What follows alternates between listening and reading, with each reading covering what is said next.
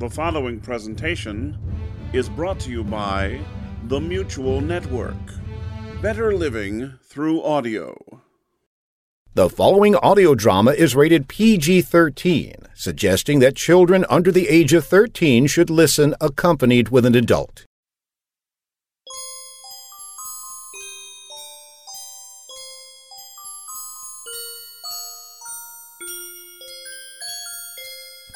Notebook of Ernest Ray, reporter for the New York Chronicle Sun. Friday, December 13th, 1940. I was in the warehouse of J. Clyde Enterprises, a manufacturer of floats, displays, and mechanical statues for commercial and retail companies. Remember last year's Macy's parade? Mr. Clyde's company designed and rigged about half the behemoths floating down Fifth Avenue. This year, almost all of them were from this very warehouse, as were the storefront displays of mechanical Santas, snowmen, and elves. Little was known about a company with such a public presence, and that got my reporter's tusks in a tingle. Is everything in place? Da. I mean it. The advent is twelve days away. It will to be running on all sixes, Dimitri. All sixes. Show me. Observe.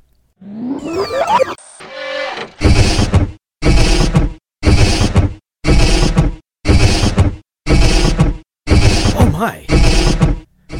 Santa was taking awkward, lumbering steps. It was walking. There weren't any visible supports or guides. And it wasn't running on a track. It was just a, a mechanical marching Santa Claus. There was a column about 12 feet away from the Santa. It looked to be as wide around as a telephone pole. A pencil point sized beam of green light came from the clapper of the bell, hit the column to the right, and traveled quickly to the left, burning a sliver through the steel. It was over in less than 10 seconds. My God, what kind of weapon was this? I had read about a peace beam a couple of years back. That crazy scientist Tesla said he could. As I said, running on all sixes. Good. Get the rest of these loaded. She will want a progress report in the morning and a test in a few days. When did a glorified toy manufacturer become a weapons dealer? And more importantly, whom was he working for? Those accents were not from Brooklyn. Suddenly I smelled rotten fish. What are you doing here, Pally? Uh, I'm, uh, from the building inspector's office. Let's you and I go talk to Dimitri. That, uh, that won't be necessary. Uh, your people will have a, a copy of my report. Hey! Take your hands off of me! What do you think you're doing? I'm a government official. Well, what do we have here? He says he's a building inspector. Hey, are you gonna kill me? Who knows you're here? Uh, everyone. My editor, my girlfriend, people know where I am. You can't kill me. Is that it? Anyone else? Dimitri, listen. This doesn't have to get any worse. Just, just let me go. I'm going to show you something, kid. Something rarely seen here. Please. Don't. Please. I won't say anything. Please. Don't Please. beg. Be a man. What are you? Are those tentacles? Oh, please. No. No! Ah!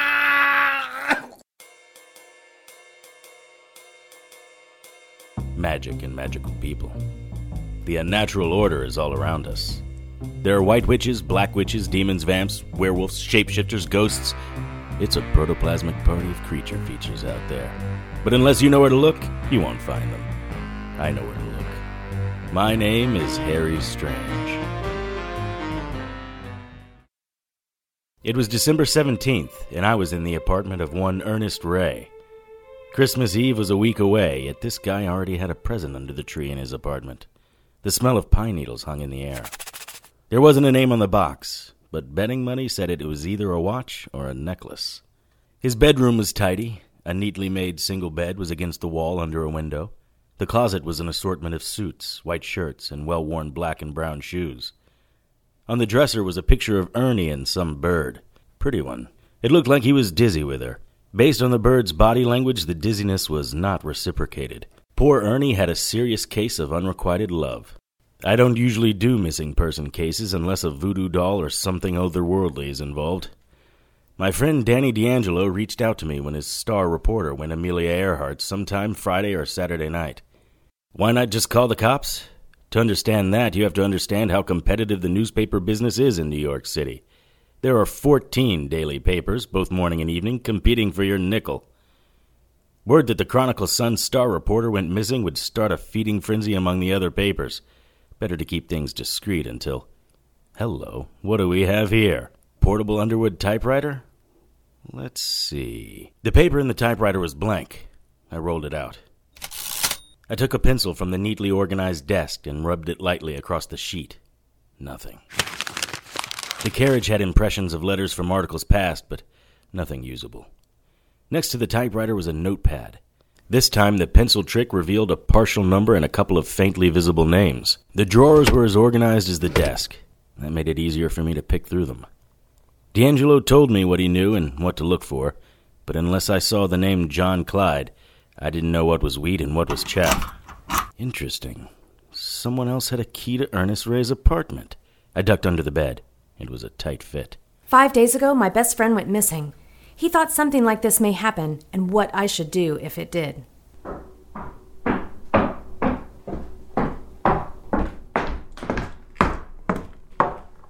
A set of heels supporting some of the tightest pins I'd ever seen glided into the bedroom and cut a path to the desk. After some fumbling around, I heard another set of keys. She unlocked a bottom drawer on the desk and took out some items I couldn't see. She closed the drawer, not bothering to lock it. I found the notes J. Clyde Enterprises. I took the files and headed for the door. I didn't want to stay here any longer than necessary. The bird walked past me again and was almost to the door when she stopped and turned around. I couldn't tell what stopped her. She walked back towards the bedroom. I tried to look at her face, but it was impossible from my angle under the bed. I could still smell Ernie's pomade. She sat on the bed. Good thing she wasn't a hardy woman. As it was, I was pinned between the springs and the floor. I couldn't move without drawing her attention. He was a good guy, and he had such a crush on me since high school.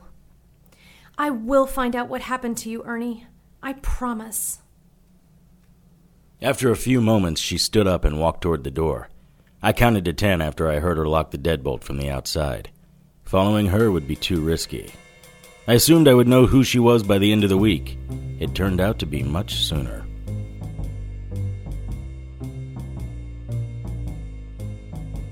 I am sorry about Mr. Ray, Mr. Strange, but I don't know how I can help you. According to Mr. Ray's editor, he was coming up here to see you. And as you can see, he isn't here. By tomorrow, none of this will be here. It's our final push for delivery for the holidays. Right, the holiday dummies. They're more than dummies or balloons, Mr. Strange. My taquinos represent the latest in radio control technology. Is that why Ernest Ray was investigating you? The big toys? I honestly don't know if you're purposefully rude or just confused. Please, come with me. I followed John Clyde from his office and down the hall to the main warehouse. He was a dumpy man pushing fifty, plain, except for his garish watch. Mind the steps, Mr. Strange. They can be a bit slippery. We walked across a long catwalk over the top of the main warehouse. The workers below were as busy as elves on Christmas Eve. There didn't seem to be many crates left. Clyde led me down a spiral staircase to the main floor. Our taquinos are not toys, and they are certainly not dummies. What happened to that pole over there? It looks like something burned through it. I don't know. Looks like welding damage. Ivan, hold up a second. Ivan was a burly Joe with no visible neck. I had the feeling Ivan could crush someone's skull to sour mash and still enjoy a borscht sandwich when he was done. I want to give Mr. Strange a demonstration. Go eat your lunch. This electronic technology is based on the works of wireless technology. Are you familiar with that? My brother was. I'm not much of a science guy. You should be, Mr. Strange. The world is changing. We are on the cusp of a major shift in thinking and living. Do you know that they say Hitler has a device like a rocket that can be radio controlled to hit a target anywhere in the world? Sorry, not much of a political guy either. You do know that Europe is entrenched in a war with a monster unlike any the world has ever seen. I could have told Mr. Clyde that there were monsters out there as bad as any human mother could produce. Some were worse. I could have told him how a monster that survived on human blood gutted my brother. I could have told Mr. Clyde how my wife was converted into one of these exsanguinating monsters and I was forced to cut off her head. I could have told Mr. Clyde the monsters we thought existed only in nightmares and penny dreadfuls were real. I could have. Instead, I settled for. I do read the papers, Mr. Clyde. Is this going somewhere? The science you see here is just a fraction of what's possible using wireless electronics. Observe. He flipped a switch on the box. Smiling like a gleeful child on Christmas morning, he pushed a small lever. In spite of myself, I stepped back when the black booted Santa Claus trudged out of the crate. Santa marched towards the center of the room. He was a traditional Santa red suit, black gloves. Over one shoulder was a red sack. In his other hand, he held a glimmering golden bell. He stopped, did a right face, and marched slowly towards me. He raised his right hand, and for a moment, he pointed his bell at me. Ho, ho, ho! Merry Christmas, Mr. Strange! Well, Mr. Strange, is my Tikino just a dummy? Oh, Mr. Clyde, it's definitely not a dummy. I'm not sure what it is. Who orders these things? This has been a banner year for us. We've sold out our entire inventory, even had to add more men to meet the demand. They went to hotels, the mayor's office, department stores. Sounds like a ducky year. I couldn't be more pleased. It's been quite profitable. You know, Mr. Clyde, in my business we have a saying follow the money. And so far, all the money leads to you. You are free to look around and talk to any of my employees. I have nothing to hide. I do hope you find that reporter. Oh, I will find him. And you don't want to be the person responsible for him having gone missing. I was in the office of Lawrence Larry Stanley, editor in chief of the New York Inquirer. This could be big, Larry. I want this story. You're a society reporter, Poppy, not a newsie. No need to bother yourself with a business article. Let the men handle that. I am just as capable as any Joe out there. Of course you are, honey. But what had you all goat up about J. Clyde Enterprises anyway? There's something not right about them. Look at this. Last year, they were doing okay. Not great, but certainly better than most companies. Uh, What you got there? P&L statements and pro formas. But look here. About six months ago, they had a huge influx of cash. How did you get a hold of their accounting documents? Does it matter? Anyway, all of a sudden, these guys are providing the entire city with these mechanical displays. So they got a loan. Unless you can prove they were in cahoots with somebody, this ain't exactly news. If it were a legitimate loan, there would be paperwork to go along with it. No, this was someone funneling money into the organization. Mobsters, maybe? And there is something else. A girlfriend of mine who is a secretary over at the Chronicle Sun told me they have a reporter in deep at J. Clyde Enterprises, and they'll be publishing something soon. What if we could beat them? Boy, that sure would be something, huh? The Inquirer beating the Chronicle Sun. A sort of modern day David and Goliath. Uh, let me think about this. You're right, Poppy. This could be huge. I think you're definitely cooking with gas on this one. Good job. Thank you! I think we should interview workers from. I'm gonna give it to Lance. What? It's my story, Larry. I brought it to you.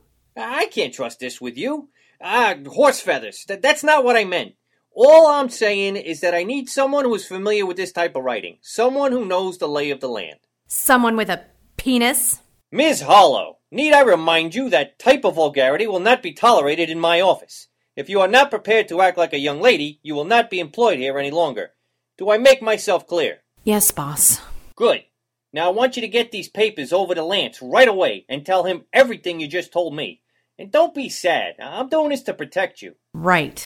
Uh, Listen, Poppy, I was going to give this to Dorothy, but I think you're much better suited for it.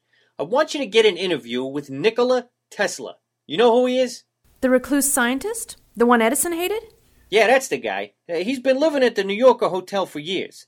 This Christmas Eve, rumor has it he is going to appear at the New Yorker Christmas Ball. It's going to be a real swanky shindig, and I want you to be there. Thanks. As difficult as it may be, try not to overwhelm me with your gratitude. Uh, I can still give the assignment to Dorothy, you know. I am excited. You want me to go to a swanky party for the paper. That means new dress and shoes, all paid for by the Inquirer. How could a girl turn that down? Well, look, just go easy on the dress. The publisher almost had a heart attack over how much you spent on boots for the last event. I want you to contact Tesla's social director and. Why would a reclusive scientist have a social director? How should I know? He's a mad scientist. Uh, The social director's name is, uh. Eh, here it is. Uh, Azar Cross. Her office is in the same hotel. And make sure you get that interview before the Chronicle Sun. I'll call today. Is there anything else? No. Uh, yes, uh, just get those notes over to Lance right away. I want him to drop everything else and get on this J. Clyde Enterprises story. This could be huge. Yes, Larry. It could be. Tell me again how you just happened to show up at my crime scene, Strange. I told you. I was stopping by with some coffee and crullers.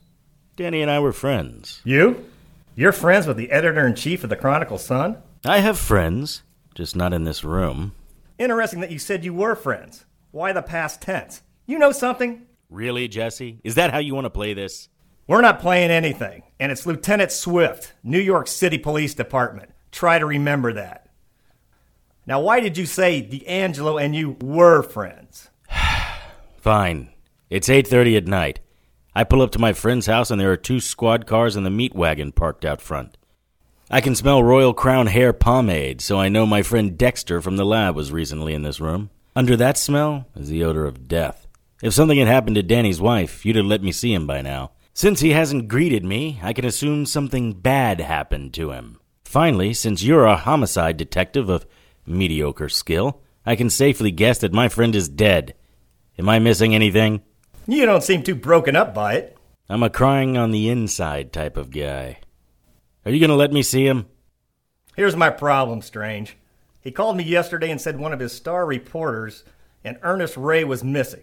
Now, suddenly you show up here the night he goes to the big sleep. I gotta think that's a little more than coincidental. If I find out you're holding back on me, I'll pull your ticket and toss you in a closet on Rikers Island. You cut me to the quick. Have I ever held back from you, Lieutenant? I walked to the kitchen. The smell of putrefaction hovered in the air like a hooker's stale perfume. Someone busted in the back door and left it hanging on its hinges. Dexter was working behind a blue contamination sheet. Harry, great to see you. This is right up your alley, pal. Dexter was a good guy, though a little too enthusiastic about his work. He'd been on scene at a couple of my unnatural order cases and worked them with an open and intelligent mind. I steeled myself for the worst. I had seen bodies in many states of decay and decomposition. I'd seen bodies torn apart by claws, fangs, and one unfortunate who was crushed by a naga. This, however. Gruesome, huh? I was looking at my friend's body. Danny's face was ashen colored, and a dull yellow pallor clung to his eyes like ripe skin on a corpse. His tongue was purple and protruding. Looks like strangulation, right? Or a hanging. That's the expression of a man who was killed violently. That's what I thought. But look at his neck. I pushed the collar of Danny's shirt aside. Bluish veins bulged from his flesh. A strangulation this savage would have deep grooves from a weapon, or at least bruising from the fingers that snuffed out my friend's life. Danny's neck was clean. Maybe the killer used a towel or a scarf? Perhaps. But this is where it gets really interesting. Here, take this. He handed me a bottle of vapor rub and drew a line with his finger under his nose. I put my finger in the menthol mixture and then rubbed it across my top lip, close to my nostrils. Dexter jerked the fire blanket off D'Angelo. The smell made my eyes water, and I fought to keep my lunch from crawling out of my stomach. A spiderweb pattern of greenish black veins covered Danny's chest and abdomen. The area around his belly button had balled up like curdles of cottage cheese and collapsed in, exposing his liquefied intestines. Good God, Dexter! It looks like he went through a meat grinder. Dexter pulled the blanket the rest of the way back. Danny's legs looked like ground beef in a coagulating red purple pus. His feet and lower calves were gone.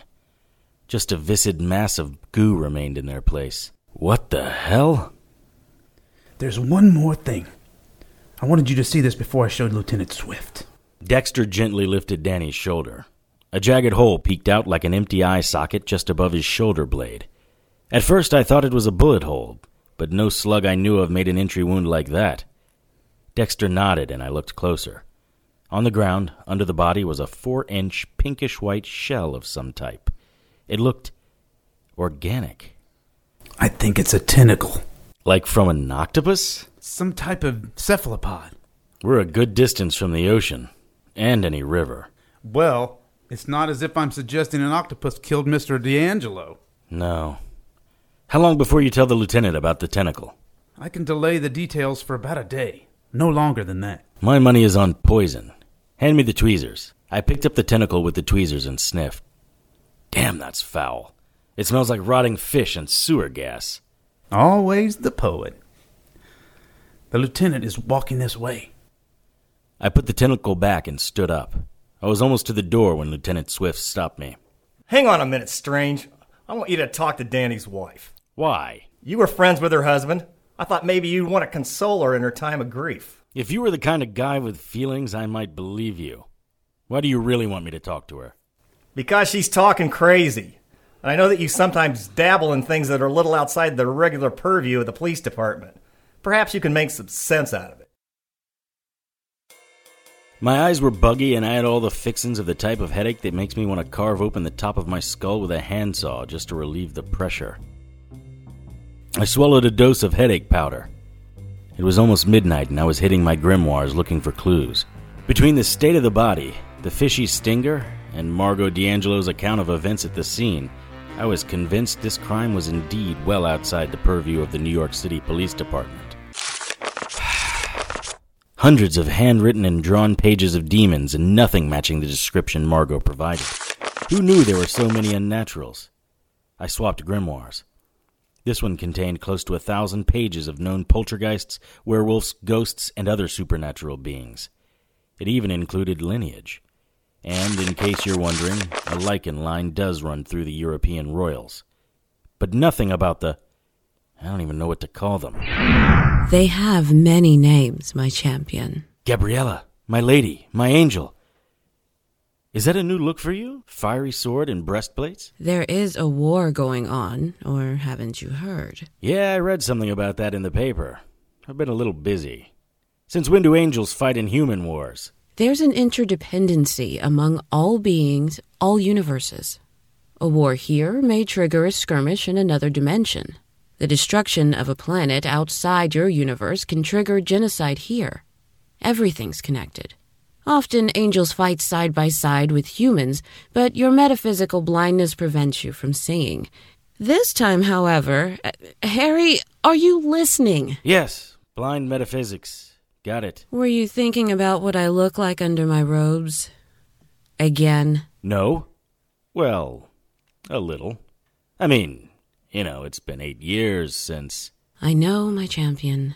You've been forgiven and absolved for what you were forced to do. Harry, the gift I bestowed you has ensured you a long life. No one expects you to be a priest. You do see the irony of an angel saying that, right? More so because we never asked them to be celibate either. Harry, it's admirable that you still honor your wife. It's romantic that you still love her eight years later. I am not asking you to forget her, but it is not necessary for you to die with Maddie. Moving on, living your life, that honors her and you. Humans were not meant to be alone. I don't think I can talk to a woman unless she is in some life threatening situation, preferably surrounded by vampires or werewolves. Or both. You do fine talking to me. Yeah, but you're an angel. Perfection. Wait, you mean you and I are a possibility? you flatter me, Harry, and that feeds my pride, which is truly the root of evil. Did you just call me evil? Devilish, perhaps? I came for two reasons. The first, the one you seek, is in a town called Night Falls. If you hurry, you may be able to catch him by first light. I pushed the grimoire away and stood. I was looking for the Eastern European vampire who had killed my brother and turned my wife.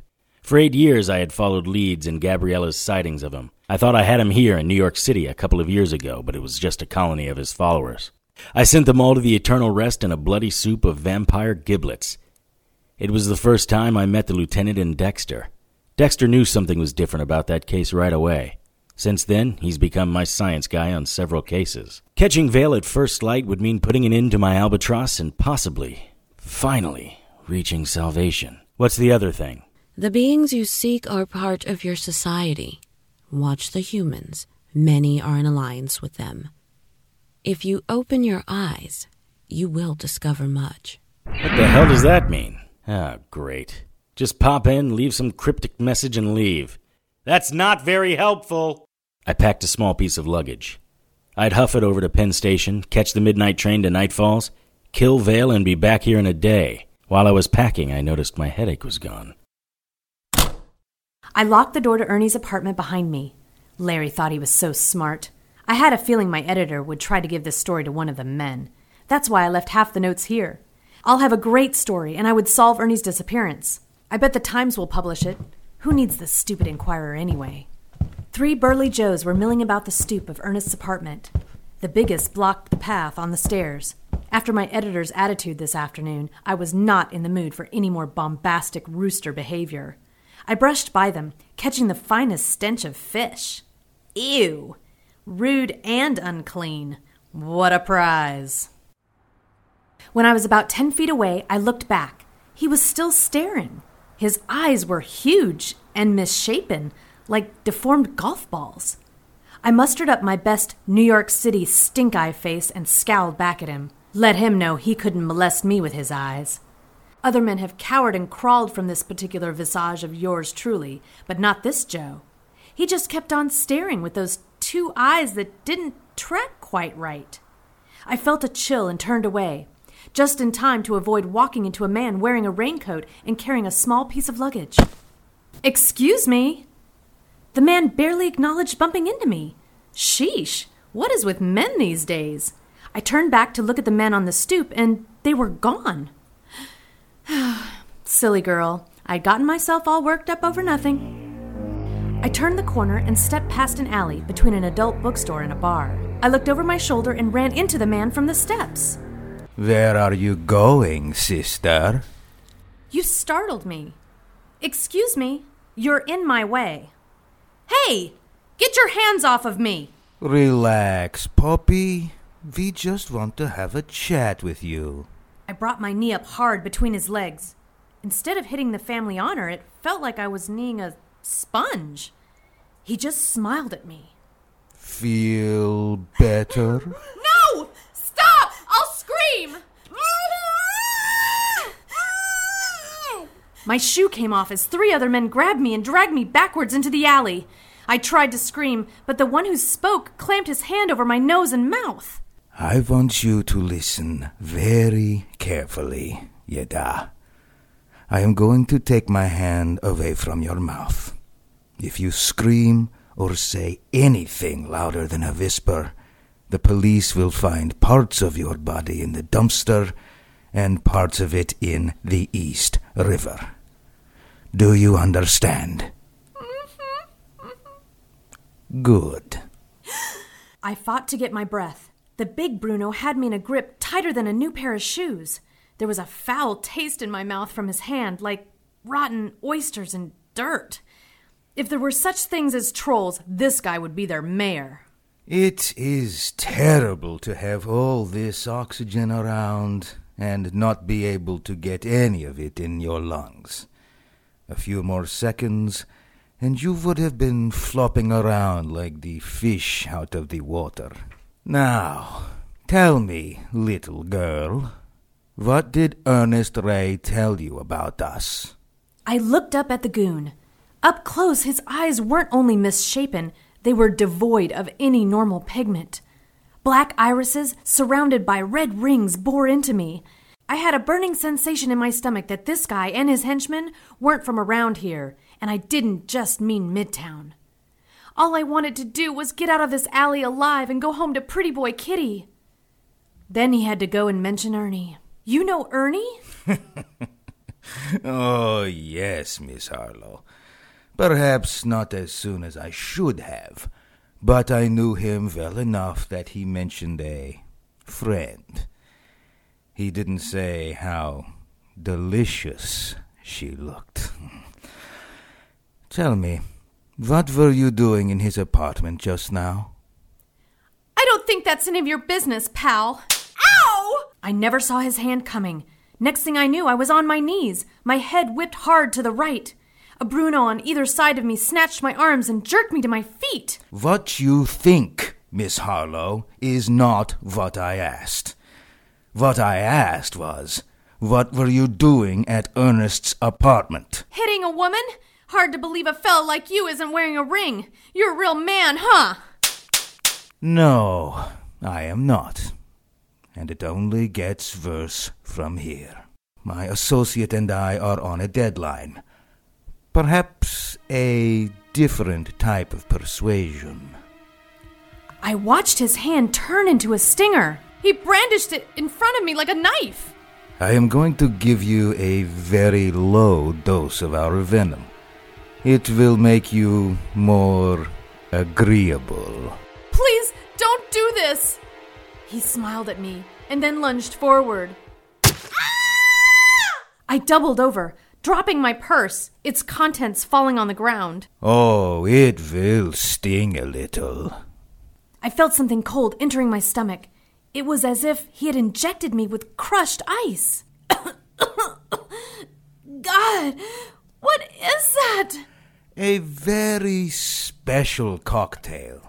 It makes you more susceptible to suggestion and is a potent truth serum. Interesting. You know, you could have saved yourself much pain, Yeda, if you had just given me these papers. Has anyone else seen them? You must answer me. I don't think so. These were Ernie's private files. Excellent. Afanasi, we shall make the test on time. What about Yeda? You three meet us at the railway after you've eaten. Eaten? Eaten what? Please don't hurt me. So it will only hurt for a moment. Don't scream. The Bruno lumbered towards me, his partner slightly behind him, a third guy keeping watch. The first guy leaned into me. His hat moved as if there was some small vermin under it. The pungent smell of dead fish brought tears to my eyes. I thought I would vomit. Suddenly, someone grabbed the one on lookout and smashed his head into the wall. The second guy was turning when something flashed out of the darkness, and his head rolled to my feet. I tried to scream, but I couldn't. Something inside wouldn't let me. Who are you? I am death, unless you can give me a compelling reason not to kill you. Hello, miss. Harry Strange here. I didn't know who this Harry Strange was. It would be a lie if I didn't say I felt a little tingle when I thought I might get out of this alive. It didn't hurt that my hero was six foot two of gray eyed, square jawed manhunk. How about this, Yeda? The one Harry had smashed into the wall was back. and angry. He grabbed my hero and threw him across the alley. Don't move, Miss Yeda. I'll be right back.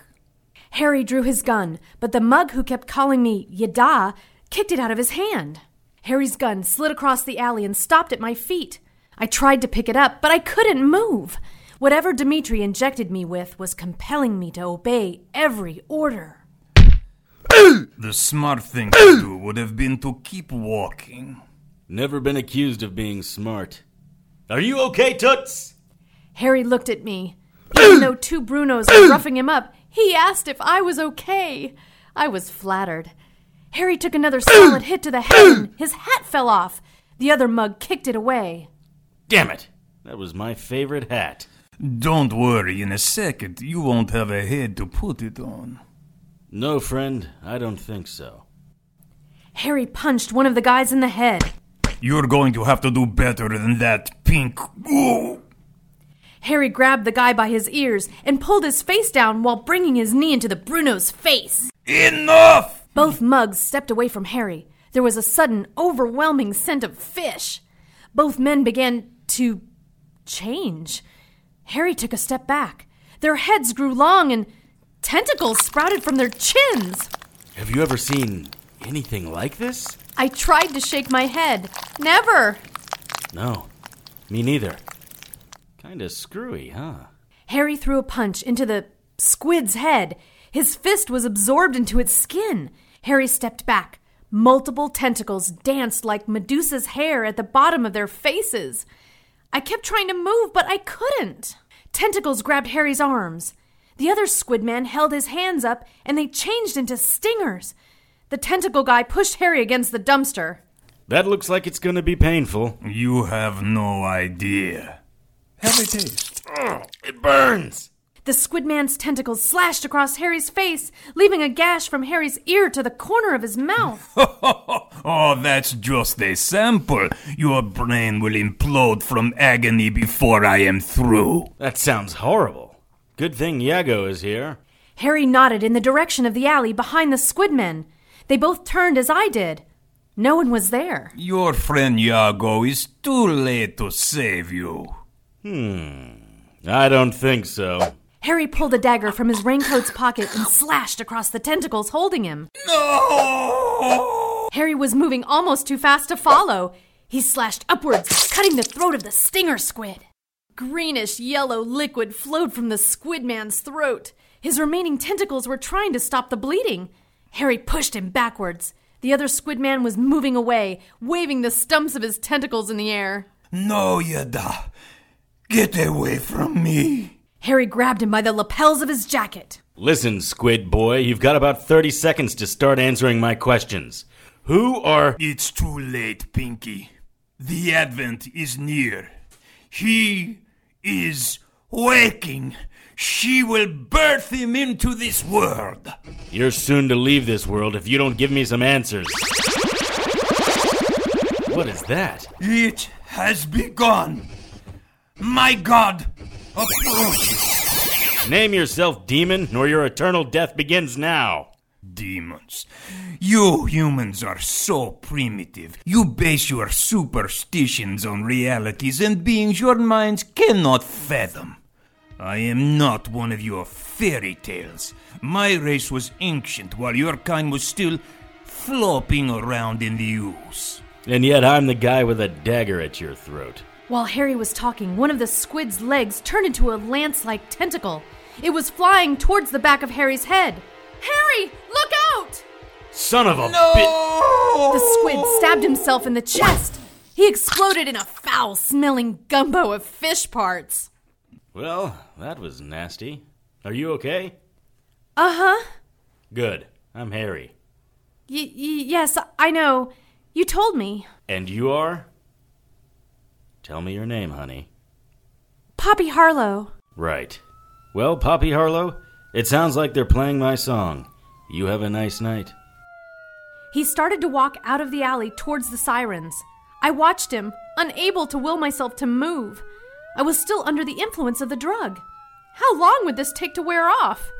Would I ever be able to move again? How would I explain this when the police found me? What if some bums came by? What if. Excuse me? Yes? My gun? Ah, there it is. Are you just gonna lie there? You should probably get up. Suddenly, my legs moved. I stood. See, that wasn't so hard. Now I've really got to go. You don't look so good. Are you okay? I'm fine. Your face is still bleeding. It'll heal. I'm good like that. What are those things? Dunno. Giant cephalopods? They smelled worse than rotting fish and decaying roadkill. I've been at homicide scenes that smelled better than those guys. It was like bologna that's been sitting in the sun for a few days. Sort of like the toilets at the drunk tank. Yes! I was there. I know it was a horrible smell. Look, Poppy, go home. Get some rest. I'll check on you tomorrow. I've really got to get to this screaming siren thing. The reporter and me fought to stay with Harry, follow him to the scene of the crime, but the poison compelled me to obey him. My feet started walking. Good lord, how long would this compulsion to obey last? On second thought, maybe it'd be safer if you stayed with me. Come on. We saw a crowd of people running from Penn Station in our direction. Every so often, we'd see a pencil point ray of green light and then hear an explosion. A green, narrow beam flashed out and hit a police car, which burst into a twisted mass of metal and fire. Even though we were almost half a block away and it was the middle of December, I was sweating from the heat of the squad car. Harry and I continued to run towards the source of the death ray. Shouldn't we be running the opposite way? What, and miss all the fun? Come on. We need to see what's causing this. Harry and I ducked behind the burnout husk of a yellow cab. The entrance to Penn Station, its massive stone eagles perched high atop ledges, resting on pillars of marble, was just ahead of us. Standing under the outermost pillars were the sources of the chaos and the panic, but that couldn't be right. I rubbed my eyes. The squid poison must be affecting my vision because I thought I saw. Santa Claus. There are two mechanical Santa Clauses shooting death rays in New York City. It wasn't a hallucination. Green beams of light were shooting from the bells the mechanical Santas were holding. I have a friend who isn't going to believe this. I'm seeing it and I don't believe it. What are we going to do? Well, obviously, we need to disable the Santas. What's your plan? I don't know. What's your plan? Why would I have a plan? I thought you would have one. Why would you think that? You seem like the kind of guy who would be ready for something like this. For murderous mechanical Santa Clauses. Really? Look over there. Maybe they have a plan. On top of the building, across from Penn Station, were several police officers brandishing rifles. One of the Santas exploded in a torrent of gears and fire. The other fired at the officers, collapsing the top part of the building. A cloud of concrete, bricks, and rebar rose from the ground. A chunk of building about the size of a cow crashed onto the street, its fragments bouncing everywhere. One piece flew forward, tearing the head from the remaining Santa. Well, problem solved. Do you want me to get you home? As wonderful as my hero seemed, I didn't know if the venom was still affecting me. No, I'm fine. Okay, go home, get some rest. Tomorrow will be a normal day. I promise. My legs started to move before I could say goodbye. Strange? Strange?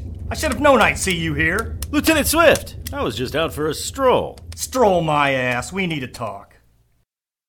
I was in the office of Nikola Tesla, mad genius scientist. Well, I didn't really know if he was mad, but he was a genius. I hadn't bothered to call. The personal approach always seemed to work better. Except this time. Excuse me.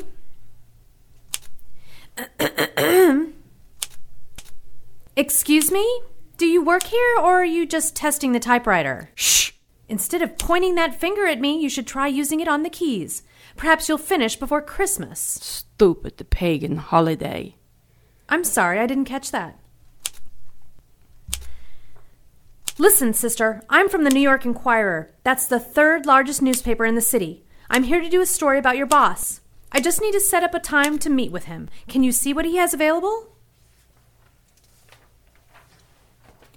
Do you speak English? You are starting to annoy me. Go sit while I finish this report. It took all my will not to obey her sit command. If I could focus my mind on something else, I could resist the command. I tried nursery rhymes, but they didn't work as well as songs. O star of wonder, star of night, star of royal beauty bright, westward leading, still proceeding, guide us to thy perfect light. Ah, much better. The urge to obey her was gone. Her desk blotter was neat, nary a pen out of place. Someone had drawn multiple circles around different days near the end of the month. There was a coffee cup, a couple of ugly earrings, and a stack of accounting notebooks. The rest of the office was innocuous. A row of file cabinets were in the corner next to a bulletin board with newspaper clippings of articles about Tesla. Wow, he was quite dashing in his earlier days. Here was a picture of Tesla sitting in front of what looked like a giant speaker coil. According to the caption, it was the coil of his high frequency transformer. There was a copy of a Time magazine cover from 1931 that showed his picture in three quarter profile and had the caption, All the World's His Powerhouse. There were articles about Tesla from all over the world and a couple from the New York Times. Well, hello. Here's one from the New York Times, 1934. Tesla at 78 bears new death beam. Death beam, huh? What is it you want? Um, a meeting. I want to. Can I keep this article? No, you cannot. Nikola does not do interviews. Sorry. But he does. He did one for Time magazine. True. He's also done them for the New York Times, and the London Times, and the Wall Street Journal. Tell me, Missy, do you know why he would grant them interviews but not you? Because their titles all have something to do with time? Hmm. That's almost clever. I am sure you're quite a hit with the fraternity brothers everywhere. He interviews with them because they are number one in their field, not number three. Why don't you let your boss decide that, miss? Doctor.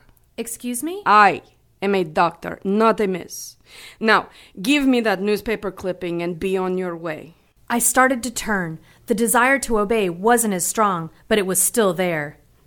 O star of wonder, star of night, star of royal beauty bright, westward leading, still proceeding, guide us to thy perfect light. Your boss isn't going to like this, Dr. Cross. I am not cross. She is at lunch, meeting people like always. I am Dr. Natalia Dalkash from University of Moscow.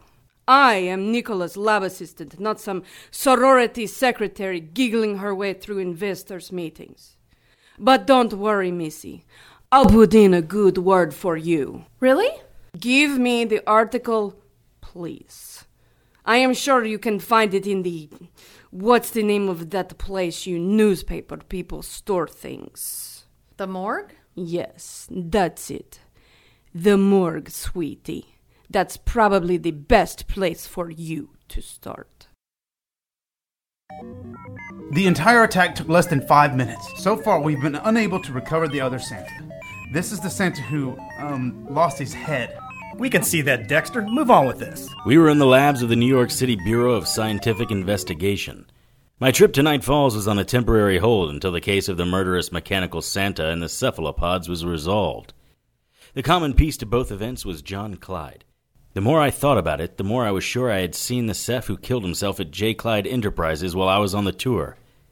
If I could put this together, I'd know what happened to Ernest Ray and Danny D'Angelo. I was also trying to square Poppy Harlow into the story. You don't get hunted down by Brunos like that unless you already have a relationship with them.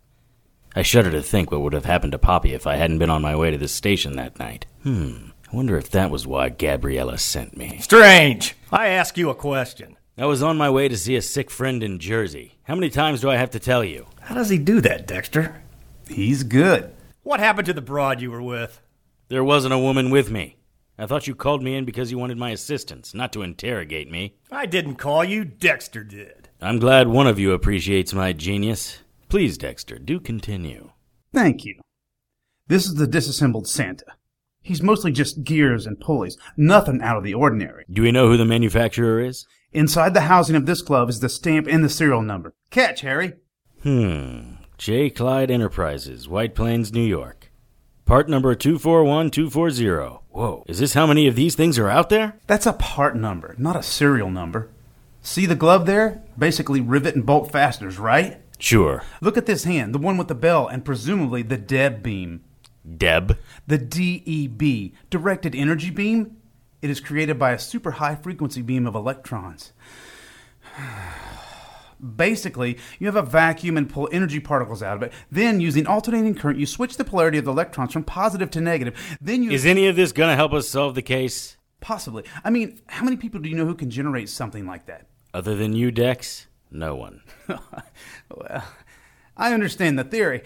The odds of me successfully building one are tiny, infinitesimal.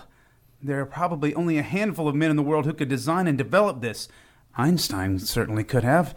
Rudolf Landenberg, Quentin Chase, Tesla. You were going to show us something on the hand holding the bell. Yeah, yeah, you're right. Sorry, this is just very interesting. Interesting? Well, sir, if my assumptions are correct, this may be alien in nature. Look at the fasteners. I've never seen anything like this. Alien? Like little Martian monsters? Have you been sniffing formaldehyde? Easy, Lieutenant. You're going to blow a blood vessel or something. Dex said it may be alien. Can you open those fasteners? Well, at first I couldn't. We tried all the regular tools. Then I moved on to torches and cutting welders and. You have been a busy mad scientist, haven't you? well, I guess so. When tools and fire didn't work, I decided to try sound. You got the lieutenant to yell it open. Very funny, Strange. Yes. No. Sound is all around you.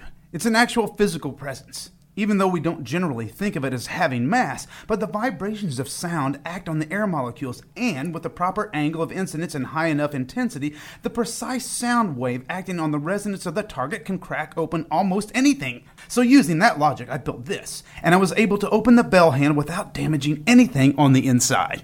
Dex turned the bell over. Look closely. What do you see? I see some gears, some wires, a little wafer thing with a green light floating above it. What the hell is that? I, I wish I knew. It's beautiful, though, isn't it? I'd venture to say it's something most people on this planet have never seen. Again with the aliens? It's probably something Nazis developed. If it is, we'd best all start learning German. this is beyond the limits of anything published in peer reviewed literature. I doubted it was German.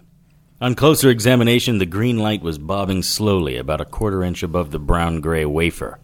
I started to poke it with my finger. That's not a good idea, Harry. I don't know if that is actually a light or some type of organic material. You mean to tell me that light may be alive? Technically, I said we don't know. These gloves I'm wearing are made to withstand heat in excess of 400 degrees, 40,000 volts of electricity, and most dog bites.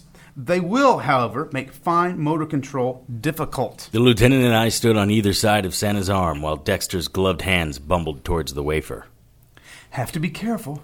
Just because it looks like a tiny beam of light doesn't mean that it. Oh, it's burning! Oh, God, it's burning! Dexter! Ah! Stop running around! Let's look at it! The green light flowed like molasses around Dexter's hand.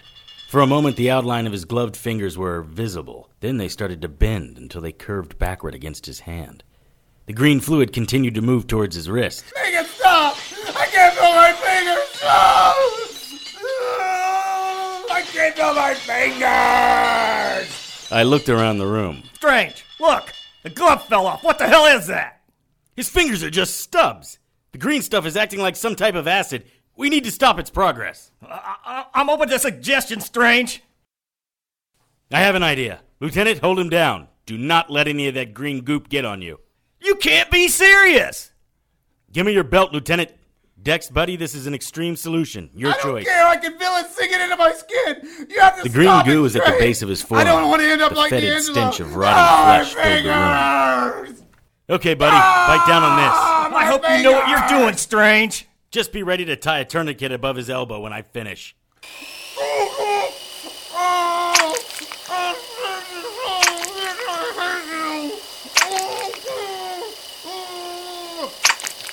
Now, tie it off. I want his arm back for evidence. Yeah? What are you going to use to bag it in? Look at the floor. What in blazes? It's starting to eat through the concrete. Doesn't look like there's going to be much arm left anyway. It looks like what happened to D'Angelo. It's Dmitri. There were a few setbacks, but overall, I'd say the test went well. You idiots. That was your idea of a test? You put the entire city on notice. A test is supposed to be something small and subtle, unnoticed except for those looking for it. You may as well have put billboards on Times Square. Fear is a useful tool. It is. When we are ready to show ourselves, these humans will cower and crawl. But we want surprise to be on our side, and I cannot do that if you're going to expose us all over New York City. Stealth is our plan of attack now. As I understand it, the police have one of your devices. If they open it. If they open it, they will wish themselves dead. Our technology is beyond anything they have seen, as are our traps. I thought you had the police on our payroll. Not all of them. Idiot. Your job is to do, not think. Your arrogance will be your downfall, which is precisely why I was chosen as the seneschal, and you as my steward. Yes, Seneschal. Is your arrogance the same reason the reporter's girlfriend is still alive? Uh, I gave orders to three of my best men to dispatch of her the night of the test. Do you suppose she killed them? One little girl against three of your best men. That's impossible. She was alone in the alley with them when I left. She was in my office not two hours ago. Maybe you should check on your best men. Please tell me you were at least able to recover the reporter's papers. Yes. I took them from her myself. I'll send them over by courier this afternoon. Did you read them? The company is mentioned. Listen carefully and don't gum this up. Keep the shipments moving as planned. They should all be in place this weekend. Put someone on the girl, but do not approach her. Your idiot men already exposed themselves. I want to know how she got out of that alley, who she talks to, and where she goes. The Advent is approaching, and I will not have you and your lackeys ruin the return of the Elder! Hello? Hello! Oh, the humans will cower, as will you, Seneschal. All of you will be food for the Elder when he arrives.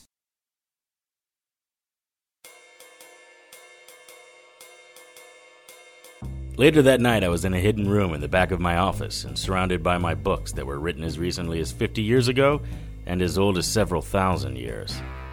These weren't books you'd find at your local library. These texts were collected over centuries by guys like me men, and a few women, who were involved with the day to day battle against the unnatural order. These were the real deal. I acquired a few of these myself at the risk of great physical harm. Almost lost some entrails. Still have the scar. Probably always will, despite my angelic healing gifts. With the amount of knowledge I had at my fingertips, I may as well have been staring at a blank newspaper. There wasn't anything describing what happened to Dexter, and only a brief entry on what those squids in the alley might be. And that was a babbling diatribe of paranoia and xenophobia. What the hell was that? The sound came from my front office. It was a little late for a client visit. I slid the wall over. Anyone on the other side would have seen a panel behind my desk opening. Odds are, however, if someone had made it into my office, my desk was the prize they were seeking and their back would be to me. She was bent over, struggling with a drawer. She was a short girl, wearing heels, overcoat, and a hat. Curly brown locks fell to about her shoulders. She tried another drawer. You need to slap the side of the desk to loosen that one. Don't come near me! She spun around, a pair of scissors in her hand. I mean it! Gun beats scissors, Toots. Drop 'em. Hey, wait a second. You're the girl from the alley. You do recall that I saved you, right? What were you doing in Ernest's apartment? Ernest? The reporter? You're the bird from the picture. Nice gams. And you were the thug hiding under the bed. Try to use a little less pomade next time. I holstered my gun. Poppy Harlow, please sit. Drink? Sure. Bourbon. Well, bourbon it is. So, secret room? Nice. What's in there? It's a secret. What'd you take from Ernest's apartment that night? Here's your drink. Thanks. Why would I tell you? I did save you and all. How many times are you going to play that card? I've been thinking about that night. Funny how you just happened to show up at that part of town at that very minute. Almost like you were supposed to be there. Very curious. Maybe it was divine intervention. Yeah, that's one theory. Maybe you're working with those goons in the alley. Maybe this is all a plot to find out what Ernest had in his apartment. As I remember the story, I killed three of them. Well, technically two. The other one killed himself with a flipper or tentacle or something. Anyway, killing my own mugs to find out what you know? Not very cost effective. Who would join a gang like that? I don't think you're the brains. The guy you let leave was the thinker. The guy I let leave? Did this guy have a name? Right, like you don't know. Let me work this out for you. You probably work for a rival newspaper of Ernest's. Not the Times, probably the third or fourth largest. Ernie had an unrequited crush on you. Oh, sure, you were fine with him being your pal, but he wanted more. You didn't want to break his heart, so you strung him along, made him your best buddy, probably took him shopping. You saw yourself as his big sister. When he went missing, your nurturing gears kicked in. We're both on the same mission here. I was hired by the now dead editor of the Chronicle Sun. Danny is dead? You're lying. That would be all over the news. The police have asked the papers to sit on the story for a few days. Stay with me on this. Danny D'Angelo is dead. Ernest is most likely dead, and then someone comes after you. You came here because you thought I would have something that would lead you to the killers. Am I right? You don't know that Ernest is dead. It's better than even odds. You're still on the list. You said the guy who left was the thinker. Why did he leave? He took my purse. Why would he do that? Because I had some papers from Ernest's apartment. I guess they had what he wanted. Which was? The name of the major investors in J. Clyde Enterprises. It keeps coming back to Clyde, doesn't it? Those things killed Ernest, didn't they? He really is dead. Poppy dropped my scissors on the desk and sat hard on the couch. She slammed the drink and waved the glass in front of me. Want to shoot for the hat trick? No, I'm good. Those Cephs are probably still after you. Stay here tonight. I can protect you. I don't think that's very appropriate, Mr. Strange. Neither is getting speared by a giant squid monster. But it's your choice. I get the bed, you get the couch. Fine. A couple of things you have to know. When I do remember to lock the front entrance, this place becomes a fortress. There are protection spells and devices everywhere. Nothing can get in. Excuse me. This is Harry? Yes? Okay. Really? Son of a. Okay, I'll be right there. I gotta go. My friend in the hospital just woke up and needs to see me. I'm not staying here alone. That's your choice. You're still safer here than anywhere else. You ever swing a sword before? Excuse me? A sword? No. It's easier than tying a shoe. Just aim for the neck and swing like the babe. Who's the babe? Babe Ruth? You didn't know that? I wasn't sure. I write for Society News, not sports. This is the sword of diamonds. It will adjust to your weight. Here, take it. It changed size. How did that happen? I'll tell you later. Now, when you swing this. Are those real diamonds in the hilt? Yes. Try to pay attention, okay? You should be secure if anyone tries to break in here. If, on the unlikely chance they get in, just swing the sword at their neck. It will adjust in weight and size to your swing and put all of your power here, in the sweet spot. You should be able to fell a tree with this, okay? Are you some type of alien from outer space? That's an interesting question. And when I get back, I want to talk about it. But first, I need to get to Isolation Hospital to see my friend. Do not leave. Swinging this is like the cat's meow. Well, what do we have here? The good Mr. Strange seems to have left the door to his secret room open. Well, I'm sure he won't mind if I take a peek. On its best of days, Isolation Hospital rose out of the ground like some gothic mansion in a dime store thriller. On nights like this, you could feel the desolation and desperation of its charges, both past and present.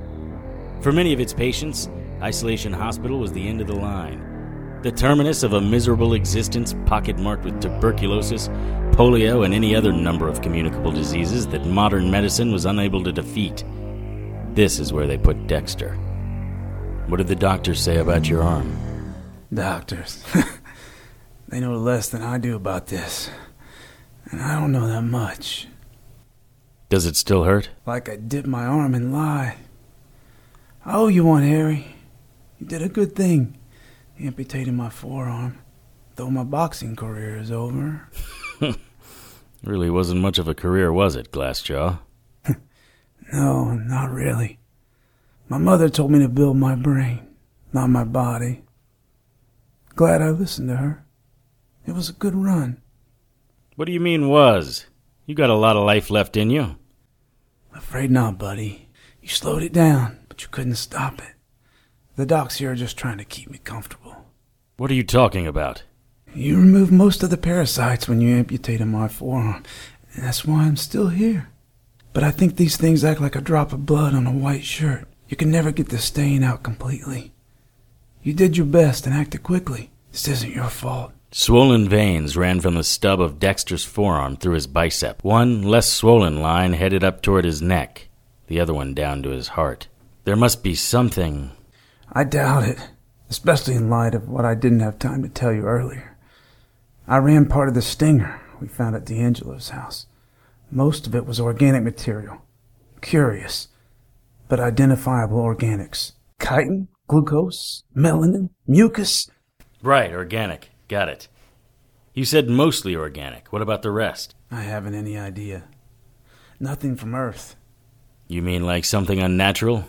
I mean something like alien from another planet. Is this the morphine talking? Since I met you, I've seen things that trip the mind, but this goes beyond even your unnaturals. This is some alien thing. The results indicated that the stinger is distantly related to squids. Yes, exactly. How did you know? Because I killed three of them the other night. Three of them? Well, technically two. One killed himself, but he was aiming for me. Harry, you have to get me out of here.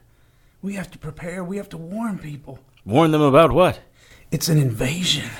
Don't you see? The Santas, the things you kill. Excuse me, visiting hours ended 30 minutes ago. A shadow fell across Dexter's face. I spun, my hand reaching for my gun. Standing behind us, one hand flat on her hip, the other in a fist at her side, was a short and shapely nurse. Most of her face was covered with a mask, but her eyes were big, black as pitch, and angry. I'm sorry, nurse. I'm here on police business. Show me your badge. Well, I'm not exactly a police officer. You're I'm an a- arrogant rule breaker. And rule breakers are troublemakers. And I don't allow troublemakers in my hospital. You need to leave and let Mr. Tyler rest in peace. Why are you still standing there? Okay, nurse. Dex, I'll be back tomorrow. We'll finish our discussion. Nurse Cranky Pants watched as I walked away, turning her body as I passed. She had done a complete 180 by the time I reached the door. I stepped out in the hallway and looked back. She had drawn the curtain around Dexter's bed and was hovering over him, one finger extended. She looked like she was giving him a stern talking to. Poor Dex. Lost his arm, may have an alien parasite, and has a mean nurse. At least she was well curved.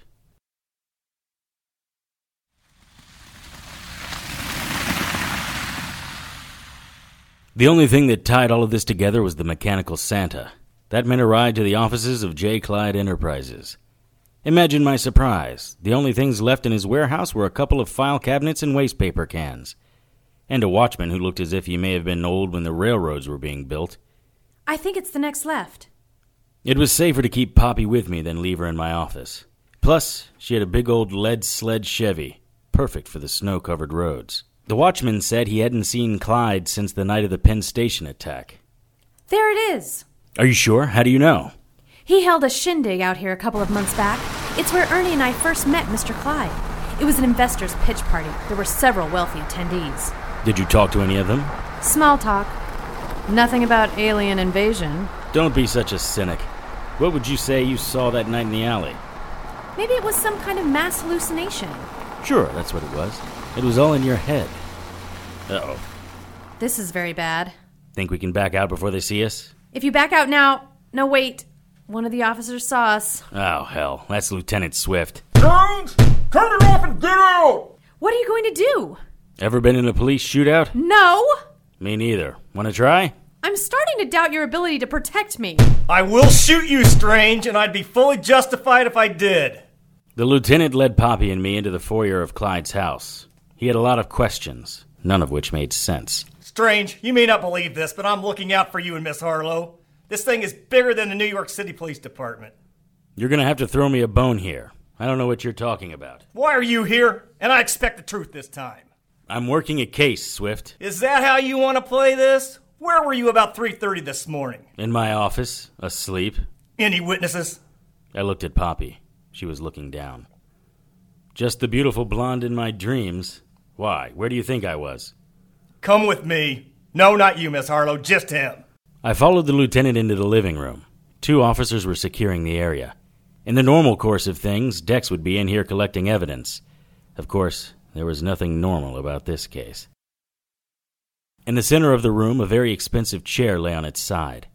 Hanging, literally, a couple of feet above the chair was John Clyde. His face was pale and not at all peaceful. Clyde's tongue was swollen like a blood engorged slug. The purplish color of Clyde's hands told me he'd been like that for several hours.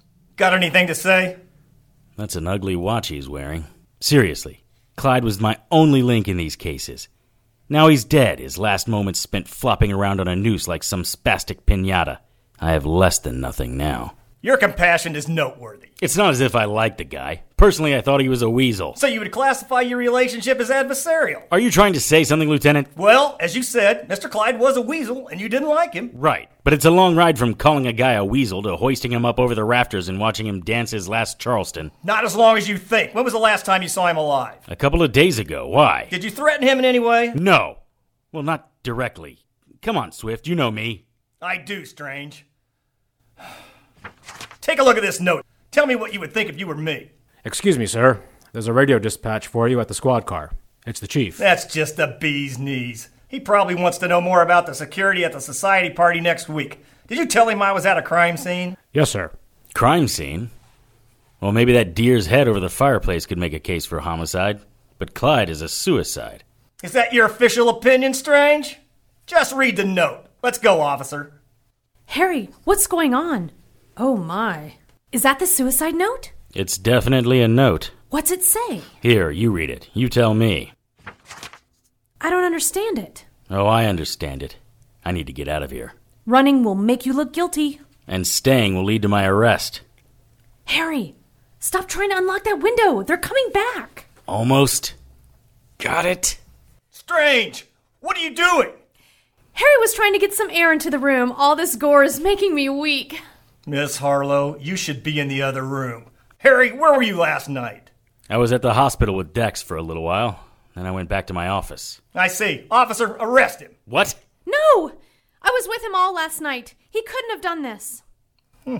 Bit of a chippy, aren't you? Hey, even for you, that's over the line. How dare you! I hired Mr. Strange for protection, not for whatever tawdry thoughts are in your deviant little mind. One question, Miss Harlow. Did you go with your hero to see Dexter in the hospital? I, um. No, she didn't. What difference does that make? You're under arrest for the murder of Special Agent Dexter Tyler. I didn't kill anyone. Take him away. No! If you resist, use your club. You can't do this! Harry isn't a murderer! Didn't they feed you in there?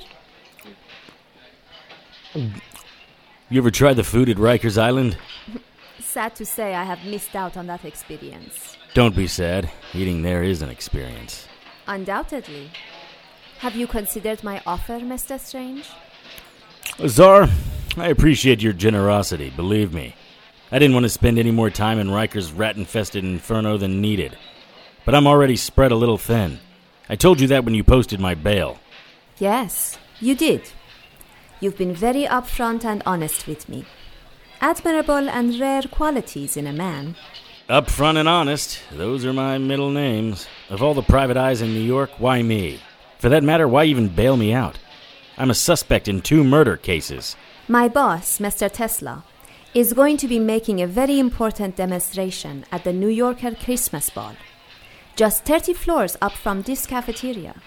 We don't want anything to happen. That doesn't really answer my question, does it, Miss Cross? Mr. Strange, we've done our homework. We have the New York police in place for any. What is the word I want? Natural mischief? We want you for any unnatural guests. What do you know about unnaturals? I thought you science types didn't believe in mysticism and magic.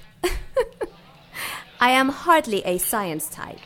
But did you know that Adolf Hitler is searching the world for religious and supernatural artifacts? Or that Her Majesty's Secret Service MI6 has warehouses filled with ancient Egyptian and Mesopotamian spiritual relics? Your own US Army Corps of Engineers is working on a weapon that will literally bring down the fire of the gods on any target they desire. No, Mr. Strange. Science types understand that magic is all around us, and it is simply science we don't understand. I believe your brother said that in one of his papers? I don't have a brother. That's not completely accurate, is it? We know much about you, Mr. Chase. How could you possibly? I haven't gone by that name in years. Azar's expression didn't change. Eyes as black as midnight studied me as intensely as I studied her. I couldn't place her accent, which added to her exotic look and presence. And what a look it was. She had lips like Jean Harlow and filled out her dress like Veronica Lake. Yet, as pleasantly wrapped as she was, I didn't think there was a prize inside. We also know about your wife and how she died. Whatever you think you know about Maddie. I am not here to judge you, Mr. Strange, or spoil your secret. I dare say your brother Quinn was one of Mr. Tesla's favorite pen pals. What did Quinn and Tesla talk about? Everything. I didn't understand much of it. I know your brother believed some of Nikola's inventions could bridge the gap between our world and other worlds. Maybe even open a portal to the so called heaven and hell. My brother suggested that? What did Tesla say? Nikola believes we are just electronic waves moving through time and space. Eventually, we will just dissolve into the ether. He thought Quinn's ideas were interesting, but not worth pursuing. What do you think about Quinn's ideas? You flatter me, Mr. Strange. I'm just a marketing and investor relations girl. I give little thought to metaphysics or afterlife. It's all I can do to get through this life. Do you still have Quinn's letters? I do. Join us, and you can see them. Azar, here you are. I've been looking for you. Natalia Delcash, please meet Harry Strange. Pleased to meet you. You were supposed to be back ten minutes ago. If you give me a time, I expect you to honor it. Sorry, Natalia. I was interviewing Mr. Strange. He will be working a special security detail on Christmas Eve.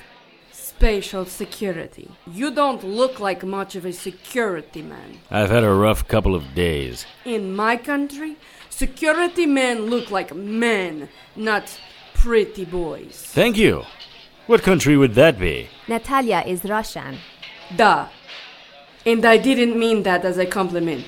I think the word here isn't pretty boy, it's Nancy boy. Natalia, please. Mr. Strange is here to help us.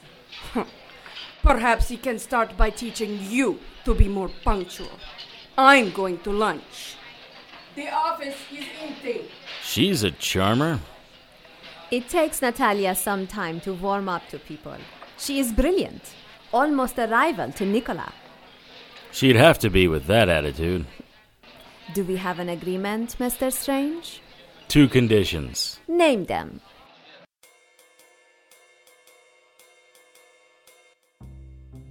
I was back in my secret library. Along with my normal selection of tomes, dusty pamphlets, and grimoires, I had checked out several books from the New York Public Library.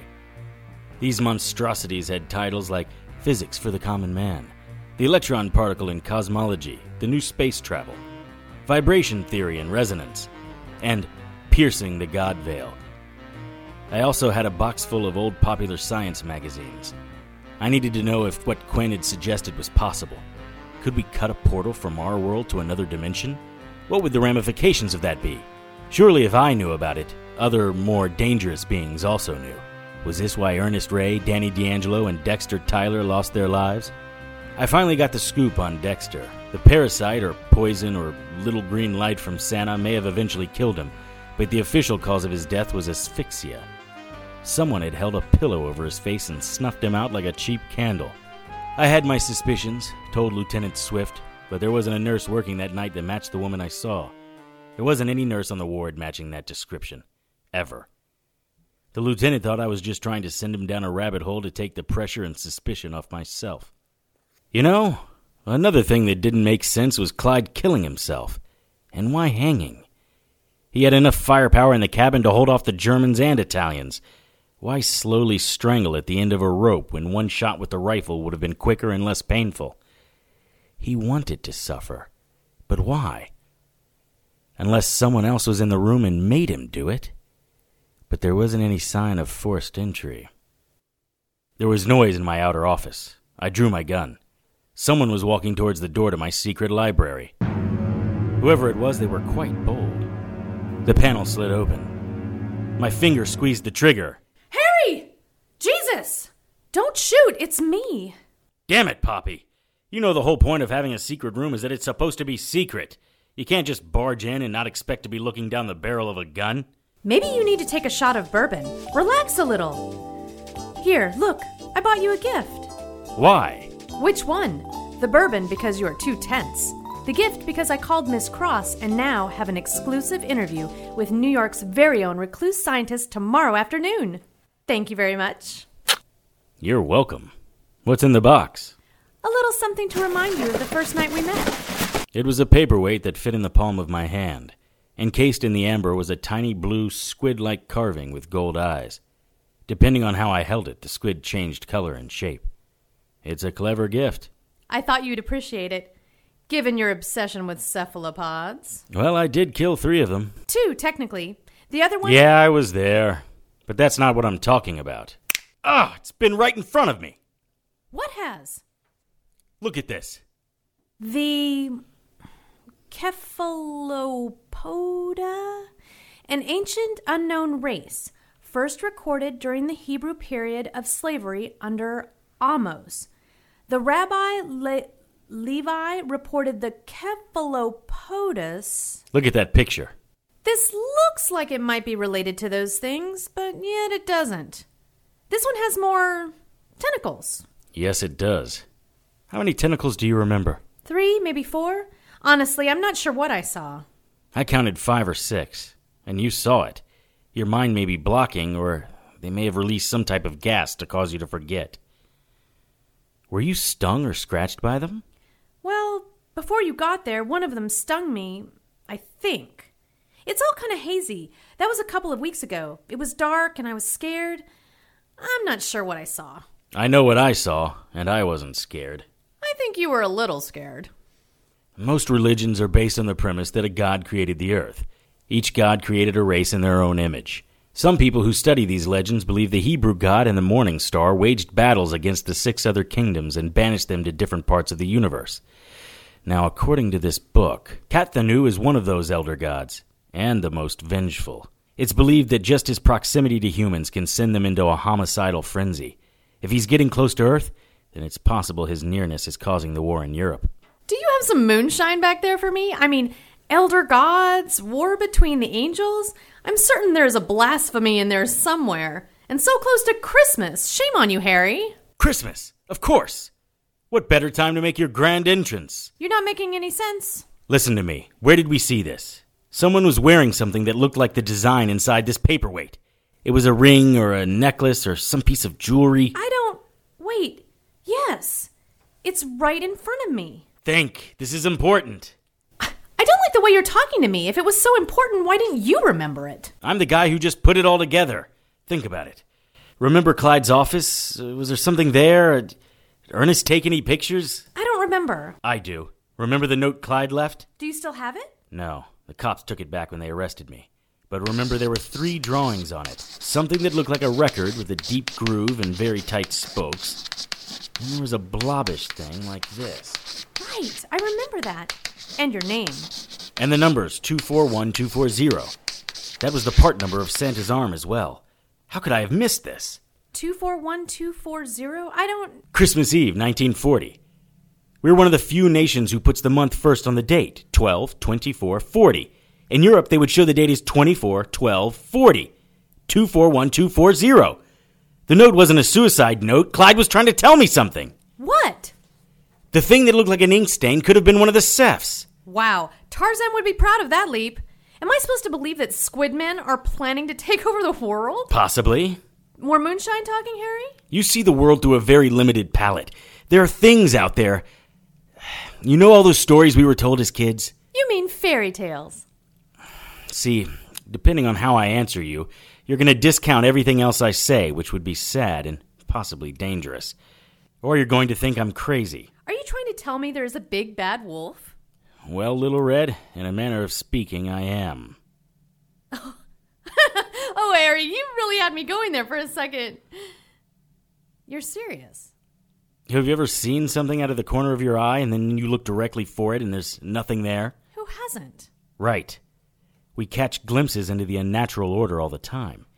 Kids are great at seeing the world as it really is. They know the monster under the bed may be real. They believe in angels, demons, God, not in a marginal Sunday go to meeting way, but in a real corporeal way. There are angels right here in this room? Not at the moment. But if there were, you could see them? Yes, because I know where to look. Not just angels either demons, vampires, werewolves, cephalopods.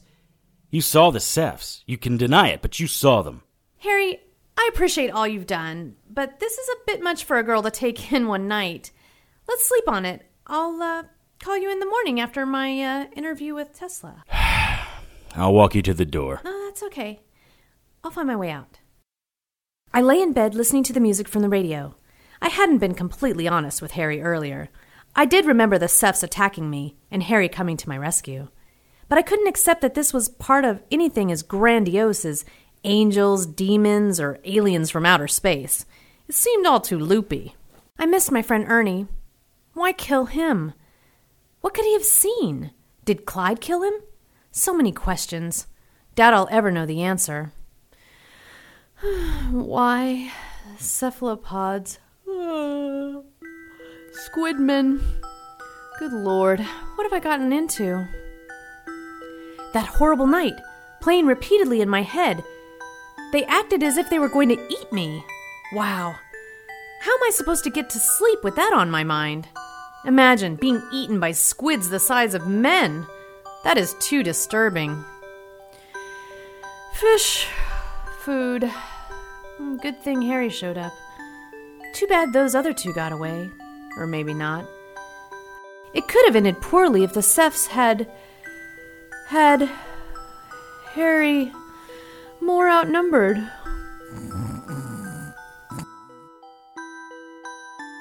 Oh my god! There were two others! One said they had to go to a test and then the explosion started. Harry's right. It is the Cephs. I don't know if it's an invasion, but they are planning something. I've got to tell Harry. Damn it! I need to get to the payphone in the hall. Great. The only phone on my floor was in use by Mr. Mangelli. Mr. Mangelli, please. I have to make a call. It's very important. Mr. Mangelli's eyes rolled back in his head and blood squirted out of his mouth. I was overwhelmed by the scent of fish. Hello, Yeda. We have unfinished business. No! Get away! I felt ice water flowing into my body, then everything went. It's an amazing night here at the New Yorker Hotel in festive Midtown. Dignitaries from all walks of life are here tonight. Hollywood stars light up the red carpet with their million dollar smiles. They're waving to the crowd. Another limousine has just pulled up, folks. It looks. Wait, yes? It's crooner and Bobby Soxer's favorite, Frank Sinatra. And oh my word, a statuesque blonde. Strike that. Two statuesque blondes. I'll never smile again is certainly smiling now. It looks like the mayor of New York City and the governor of New York State are walking toward me. Yes, ladies and gentlemen, it's a barrage of the rich and famous. And why? Because the Christmas Eve ball at the New Yorker is known world round for its excess and lavish mirthfulness. But that's not all. This year will be the unveiling of physicist Nikola Tesla's latest invention. I was in the lobby of the New Yorker Hotel. I was starting to worry about Poppy. She was supposed to call me this afternoon, and so far she was missing in action. Maybe I scared her a little last night. It scared me when I first heard about the unnatural world. The blank stares of the mechanical Santas followed me through the lobby. Those things were everywhere. Thanks to the newspaper's surprising agreement to sit on the Penn Station story, most of the party goers weren't worried that there may be maniacal automatons in their presence. Me, on the other hand, I was keeping my eye on these overgrown Tinker toys. The first one of them that got out of line was getting a special slug from my 45. The staircase and hallway leading to Tesla's room were lined with Santas, almost as if they were soldiers. A uniformed patrolman stood at Tesla's door. Just going in to check on Mr. Tesla. The local cops weren't too pleased with me working security. Eh, truth be told, neither was I. But I knew the answers to everything, including Clyde's hanging, were here somewhere. Working security gave me carte blanche. Unfortunately, other than the creepy Santas, I hadn't seen anything out of the ordinary. Tesla's room was as immaculate and meticulous as Sister Mary Margaret's office back at Our Lady of Perpetual Sorrows School for Boys. A roll top desk was empty. I gently gave a tug on one of the drawers. Locked. One of the new styled office phones was squared with the corner of the desk. A writing pad with a pen in the center lay to the phone's left. There were a couple of writing impressions, but nothing I could make out. May I help you? I spun. Standing before me was a tall, gaunt man with white hair. Mr. Tesla? No, I was just. Trying to read my notes. No, sir. Well, okay, yes. I mean, you're Nikola Tesla. What kind of notes do you take? As I understand it, you have a photographic memory. I'm sorry, my name is Harry Strange. I'm part of your security team. I reached to shake his hand, but he stepped back. Uh, no, I, I don't shake hands. Miss Cross should have mentioned that. True enough, I do possess a photographic memory. As I recall, your real name is Chase. Your brother Quinn Chase told me fantastic stories about your encounters with vampires. They are not really undead, you know. It is my supposition they suffer from a virus that enhances their strength and their virility. This superhuman strength requires an influx of blood. Imagine if you could isolate properties of their blood and synthesize this strength and endurance, you could build a race of superior men and women. With all due respect, Mr. Tesla, a race of humans with vampire tendencies would be a bad thing. They're still demons. A close cousin to humans, true, but demons nonetheless. Ah, bah! Demons. You look like a moderately intelligent man. You don't expect me to believe you accept those medieval superstitions. Aliens, perhaps, but demons? Horned beasts of Hades? That is unlikely. You believe in aliens? How can I not? I have seen no evidence to the contrary. Of all the worlds out there, doesn't it seem a commodious conceit of Homo sapiens that we would be the only beings in the universe? Well, I suppose. Have you ever heard of Kathanu? Nikola, it's getting late. We have to get your bow tie around your neck. Is Mr. Strange bothering you? Oh, not at all, Miss Cross. We are just talking about aliens. Azar was a vision. Her black evening dress clung to every curve of her body like a custom roadster on a mountain track. Aliens. You boys and your imagination. You should not dismiss so quickly a possibility that still exists well within the realm of reality. Like those dreadful creatures from Orson Welles? Oh, H.G. Wells, my dear. Or perhaps something from uh, another dimension. Or cephalopods. Excuse me, Mr. Strange? Yes, even cephalopods. Squids? How dreadful. Why would you think of such a thing? Azar, Mr. Strange has had encounters with beings we can only imagine. Azar, there you are, with Mr. Strange again. I need to speak with you about some final arrangements. What about you, my Russian ice queen? What do you imagine aliens from outer space to resemble? Ice Queen or not, Natalia was all gams and globes in her fire engine red evening gown and matching bumps. Bah! Aliens. I don't waste my thoughts with fairy tales like monsters from space or angels in heaven. You should be thinking about the demonstration tonight, not some tentacle bearing beast from the ether. What is this demonstration tonight? Oh, my greatest invention. The. Surely Mr. Strange has some security things to do. I am uncomfortable with someone of his level, having such familiarity with Mr. Tesla. Natalia, must you be so bold? It's not a problem, Azar. I should get down to the main room. One thing before I leave. Mr. Tesla, how did the interview with Miss Harlow go today? I'm sorry, I don't. Miss Harlow didn't make it for the interview, nor did she call to cancel. I hope she's okay. Another soft and pampered sorority girl. That's not like her. I'll check in on her. You won't be deserting your post tonight, I trust. I am sure we can spare Mr. Strange for an hour or so if he needs to go. Thank you, Azar. I appreciate that. I heard you, Strange, but I don't think I have a man I can spare right now. This is important. I have a feeling that something may have happened to Poppy. I've got half the force here, Strange. The mayor and the chief are both in attendance. I really can't send someone off on one of your hunches. Why don't you go? Because I have a worse feeling that something bad is going to happen here. With all these police? I think it's going to be more of an unnatural type of bad. What is Tesla unveiling tonight? How should I know? It's up on the roof. And you haven't gone to look? Tesla has his own security force on the top three floors. I'm up to my ass in drunken chimpanzees as it is. I really don't have the time for the toys of some mad scientist. Has it occurred to you that these toys may be what killed Dex? And why Clyde was killed? I can't talk to you about our ongoing investigations, especially since you're one of my primary suspects in at least one of those cases. Are you going to send a man to check on Poppy? I'll see what I can do. Thank you. Hey, where are you going? I'm going to see what's on the roof. Which was easier said than done. I made it past the police level with just a tip of my hat. At the next level were two guards and their boss. And by guards, I mean mugs who looked like button men for the local mobsters. But these weren't any Brunos I knew. I tried the direct approach. Hello, gentlemen. Where do you think you are going, Yeda? Just heading upstairs. Mr. Tesla asked me to check on his device. You're lying, Yeda. Not sure about Yeda, but Harry doesn't lie.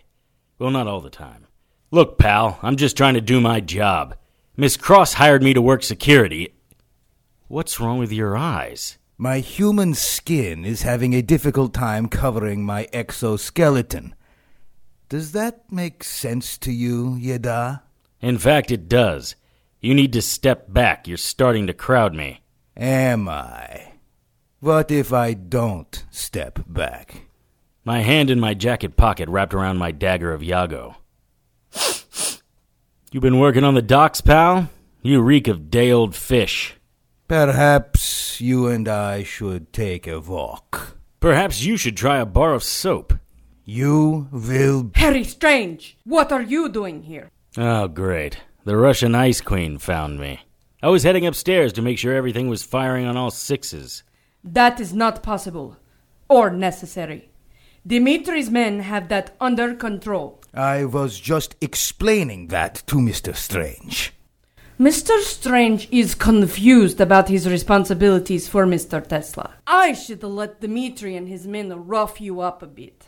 It would serve you right and teach you some manners. But Miss Cross would like to see you, and I don't have time to wait. Dimitri looked confused as Natalia put her hand on my elbow and led me away. You want to tell me what's going on? Shut up, Dorak! Idiot! Before you get us both killed. I stole a quick glance over my shoulder. Dimitri was staring at me with his grossly misshapen eyes. Russian secret police?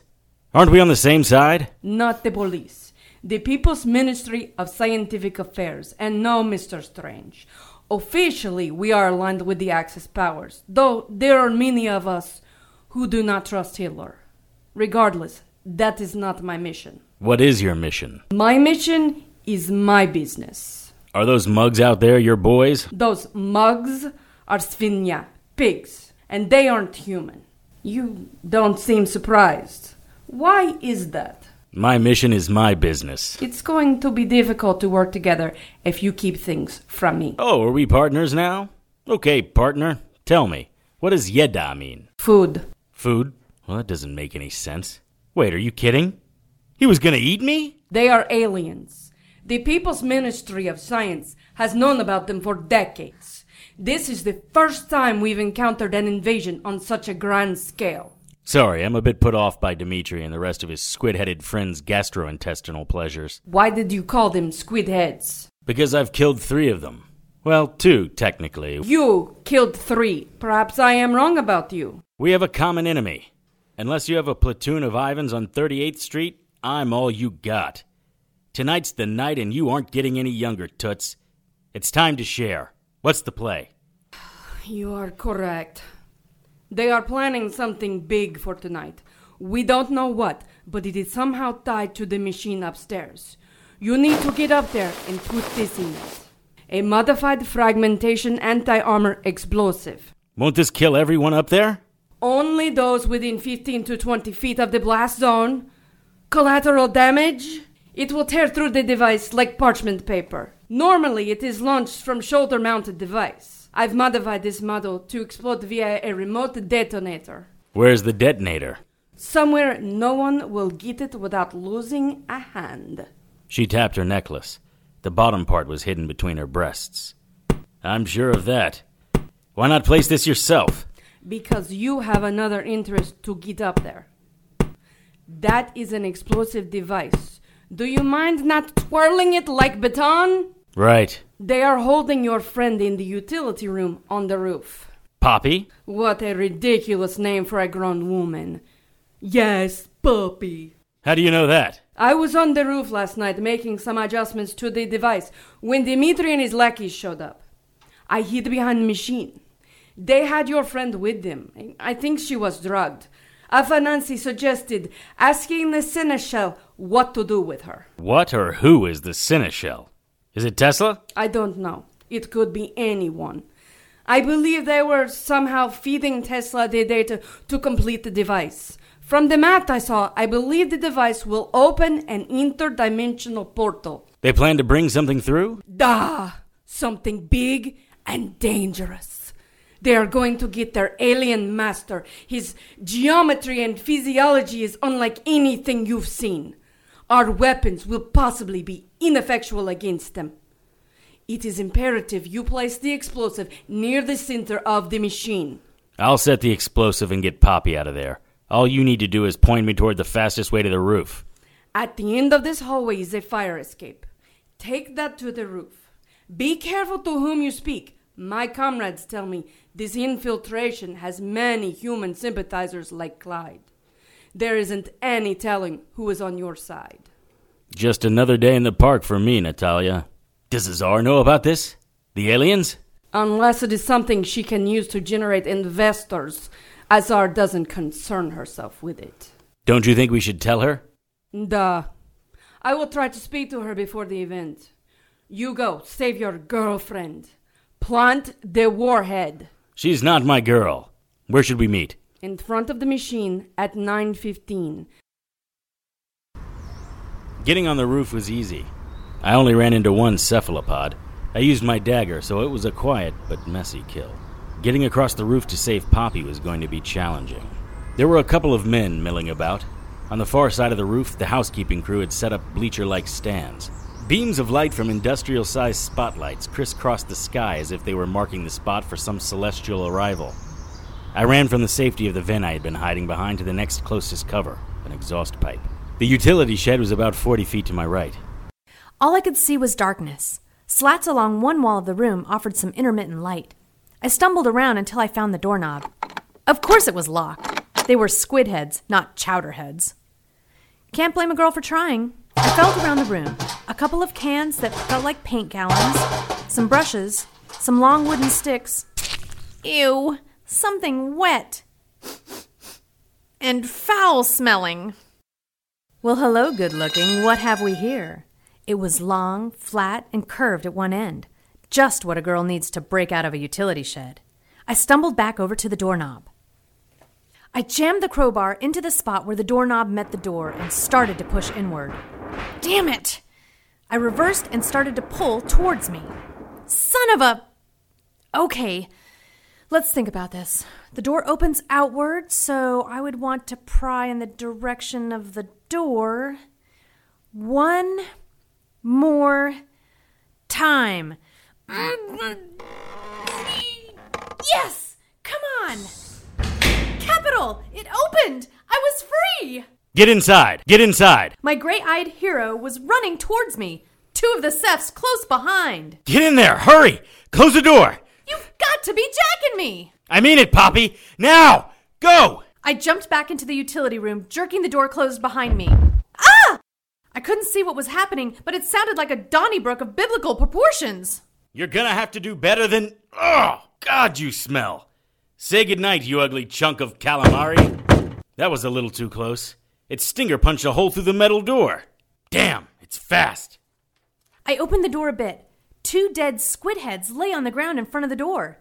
I had to struggle against them to open the door enough to fit my head through. Harry's gun was on the ground. I don't even know why he bothered carrying one. I picked it up and put it in my pocket. I spotted Harry by the bleachers. He and a squid were fighting in hand to tentacle combat. Harry had a dagger in one hand. He briefly looked at me and the Ceph slapped him, drawing blood. Harry said something inaudible. He stepped back. The squid drew his tentacles inward and then lunged forward. Harry stepped in to meet the squid while at the same time flicking his wrist upward. The Ceph stopped and looked down at his stomach. Suddenly, all of his viscera spilled out. I was going to be sick. What do you think they're going to do when they see what you did to their squid heads? They won't see, unless they go into the utility shed. Which is where Dimitri thinks I am. That will probably be the first place he goes. Well, if Natalia can detonate her warhead, they should have their hands full with panicked guests. Are you almost finished? I was cleaning a cut running from Harry's eye to the bottom of his neck. The odd thing was that it seemed to be healing while I watched. Really, that's not necessary. I heal quickly. I know. Clean living. Well, that and being touched by an angel. Come on. I want to get at least two floors between us and whatever that device is. He took me by the hand and we headed toward the fire escape. You realize we are over 30 stories up. Don't be such a girl. It's not that windy. Come on, step lively. Just toss your leg over the side of the roof. A blue windowed room running the length of the building was opposite us. Next to the door was a mechanical Santa Claus. I looked a little further. Another Santa stood silently. Around the roof, Santas were placed about 10 feet apart. Look at all the Santas. I know. Ho, ho, ho. Do you really think the. What did you call their leader? The Seneschal? Will allow anyone off the roof even if the plan fails? I've got this covered. Trust me.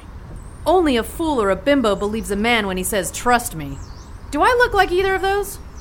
Electric lights made the roof as bright as a summer's day in the park. Crap. Come this way. Harry started to throw his leg over the side of the wall and stopped. Damn it. They have men on the fire escape a couple of levels down. Did they see you? I don't think so.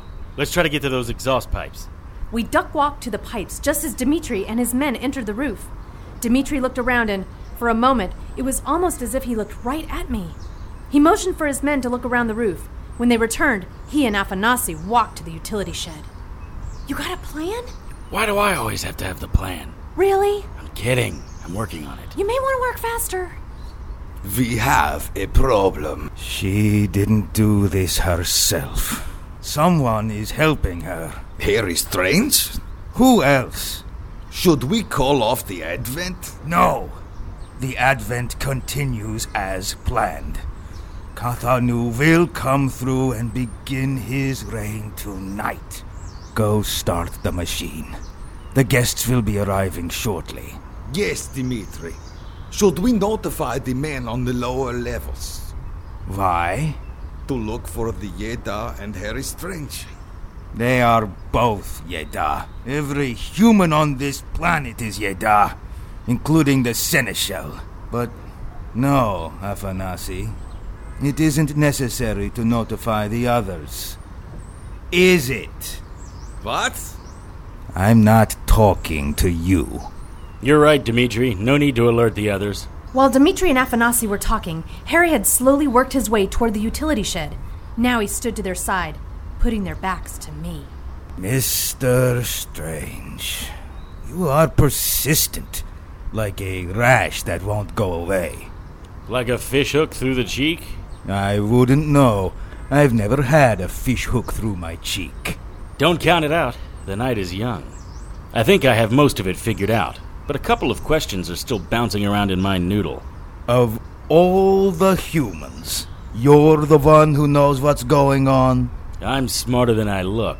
Pardon me if I don't believe you. Would you like me to prove it?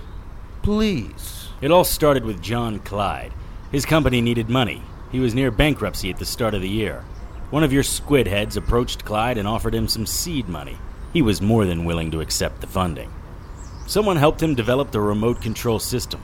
It wasn't until your little test at Penn Station that Clyde realized he was in way over his head. The reporter discovered what you were up to. He must have told you about Poppy and Danny. One of your squids visited Danny and strangled him. You found Poppy and you thought you had finished her. And you would have, if not for the arrival of our handsome hero. Instead, your chums became chum. You are very clever, Mr. Strange. Please hurry it along, though. Afanasi has started the machine. Why go through all this? I mean, you guys are already here. Why do you need such an elaborate plan to bring your god over? We've always been here. We were ancient when you climbed out of the ooze. The god of Hebrews imprisoned Kathanu in a dimension slightly out of phase with this one. The machine will bring the two dimensions together long enough for Katanu and his major domo to enter. I thought I told you to stop bothering Dimitri and his men. We were just chatting. Dimitri, please accept my apologies. I will see him escorted out of the building this time. Come. No. He stays. I want him to see the power of Tesla's. I mean, our greatest invention the phase shifter. The crowd filtered in through the single door of the glass room. The Santa started moving and playing Christmas music as the guests made their way to the seats in the bleachers. It was a regular street festival up here. I saw Lieutenant Swift, my editor and chauvinist, Larry Stanley, the assistant editor from the Chronicle. Tesla entered, and with a frail gait, made his way to the front of the bleachers. Natalia, aren't you supposed to make the announcements? Yes. Then you should go to the rostrum now. Oh, wait. There's been a slight change to your presentation. What? I, I haven't had a chance to review this. This this doesn't make any sense. Why would I say this? Just do as you're told, Natalia. Get on stage. Mr. Strange, front row, shall we? I would love to, Dimitri. I want to see how this ends. Mr. Strange, I promise you, you will see the ending. It was a who's who of the rich and powerful at this Christmas Eve extravaganza. Several mayors from the New York and New Jersey area were hobnobbing with actors, socialites, and industrialists. I wondered how many of them knew what was about to happen. I wasn't sure if I knew what was about to happen. Ho, ho, ho. Merry Christmas. Ho, ho, ho. Merry Christmas. Ho, ho, ho. Merry Christmas. The Santas were entertaining, performing simple tricks and wishing the guests by name a Merry Christmas. I stayed near the back, well out of sight from anyone who might mean me harm.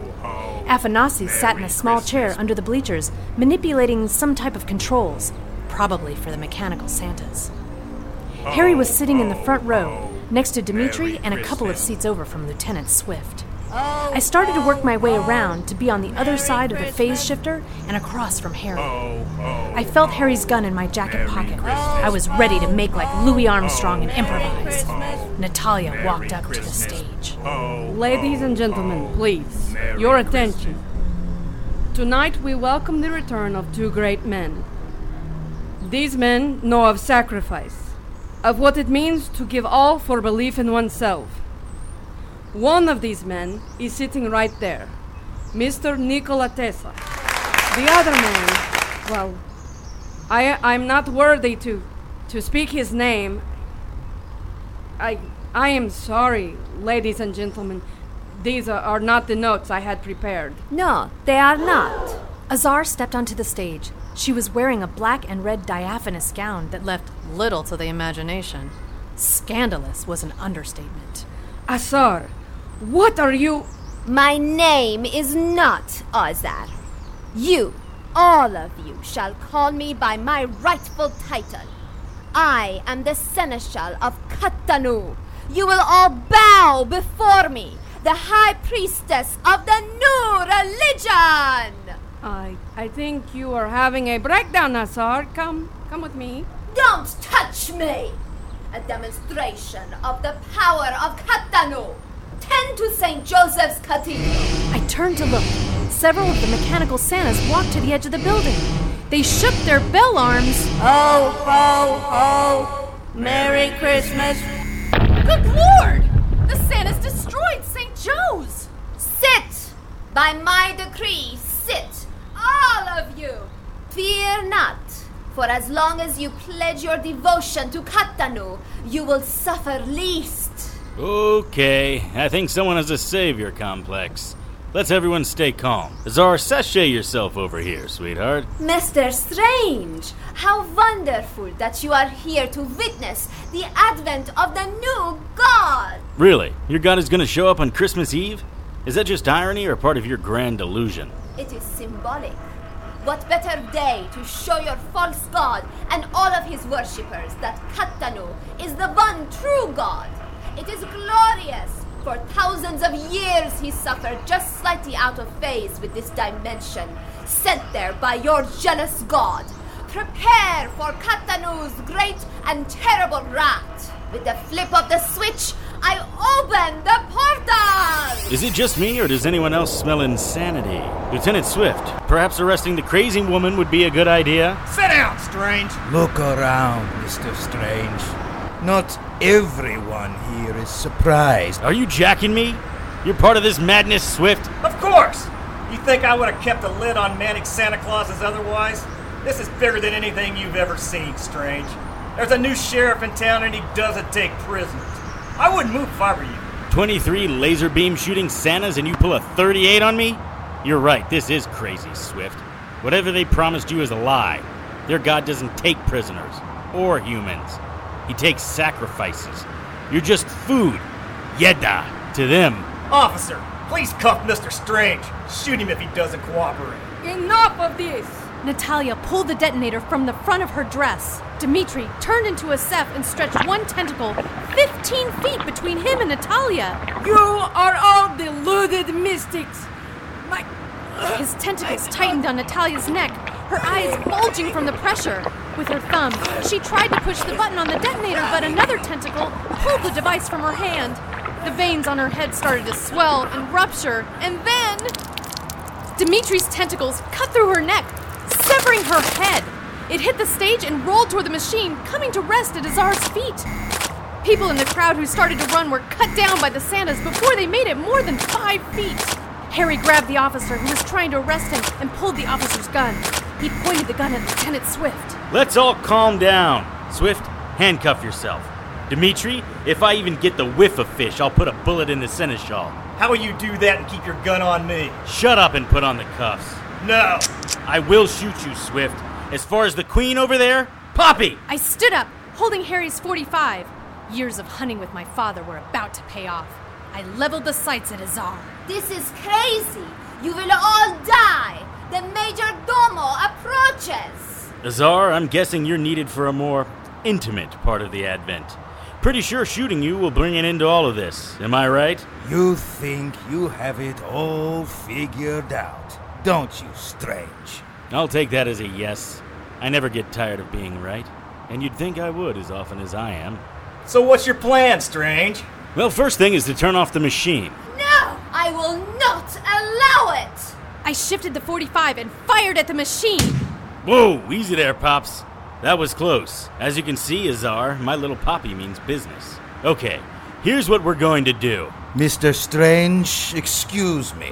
What? Poppy, please shoot Mr. Strange. What? Oh no! The sting in the hallway last night!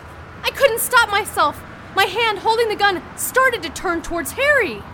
Our venom can kill a human, or it can make them an obedient drone. Guess which I did to Poppy. Poppy, what are you doing? I'm trying to resist, Harry. I can't. My finger is squeezing the trigger. Poppy, no! Oh my god! Oh my god! Azar, Seneschal, please forgive the interruption. Do continue. I dropped the gun and leaned back against the wall. I shook my head.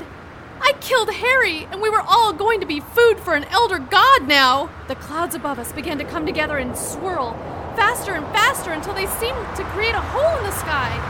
I craned my neck to see. Oh my god! The other side of the hole was dark and wrong. There wasn't another way to describe it. I felt chills, and my stomach went queasy. The crowd, even the true believers, started to move away from the hole. I assumed this was the portal opening Azar had talked about. Swift, have your men get this crowd under control, or I will have Afanasi kill them with the Santa Clauses. You, officer, stop them! Fire into the crowd if you need to. The sound of footsteps from the portal brought everyone to a stop. I guess it is in human nature to see what is hiding in the darkness, what secret the abyss holds. Azar had removed her gown and stood there in nature's own. Come to me, Major Domo. I am the seneschal of the Most High, the handmaiden of the god. Together we shall welcome Captanu into his new kingdom. The major domo arrived. Whatever he was, he was nothing that belonged on this side of the portal.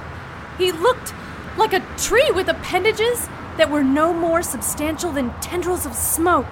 At the top of his trunk was a mouth shaped like a football, with rows of jutting triangular teeth.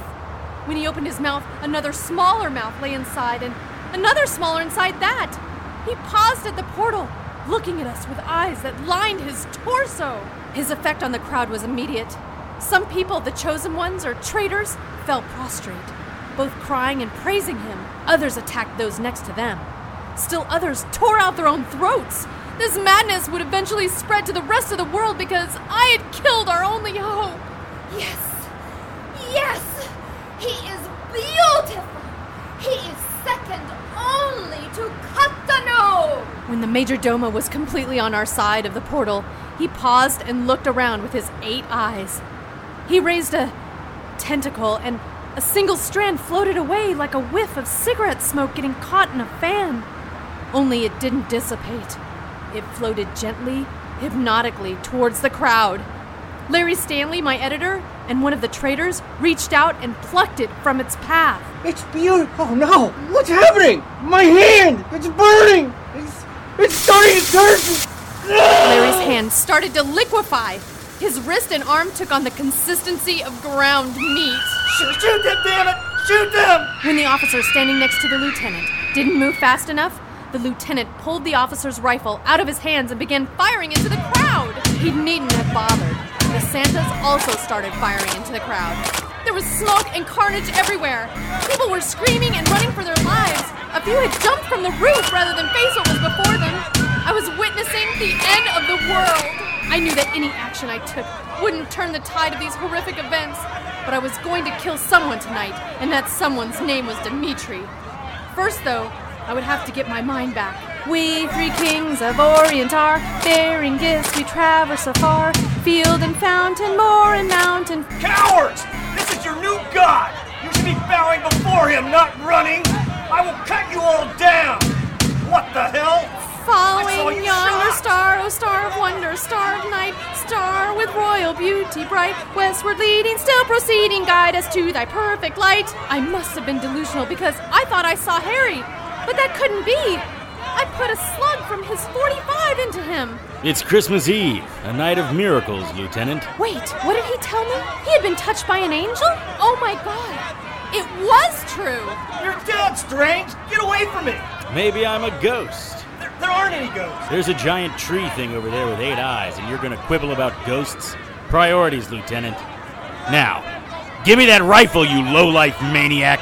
You're a disgrace to every police officer who ever wore a uniform. I'll be a disgrace who is alive in my God's new kingdom. Hey, you can't take that from me. That's where you're wrong. I can take it.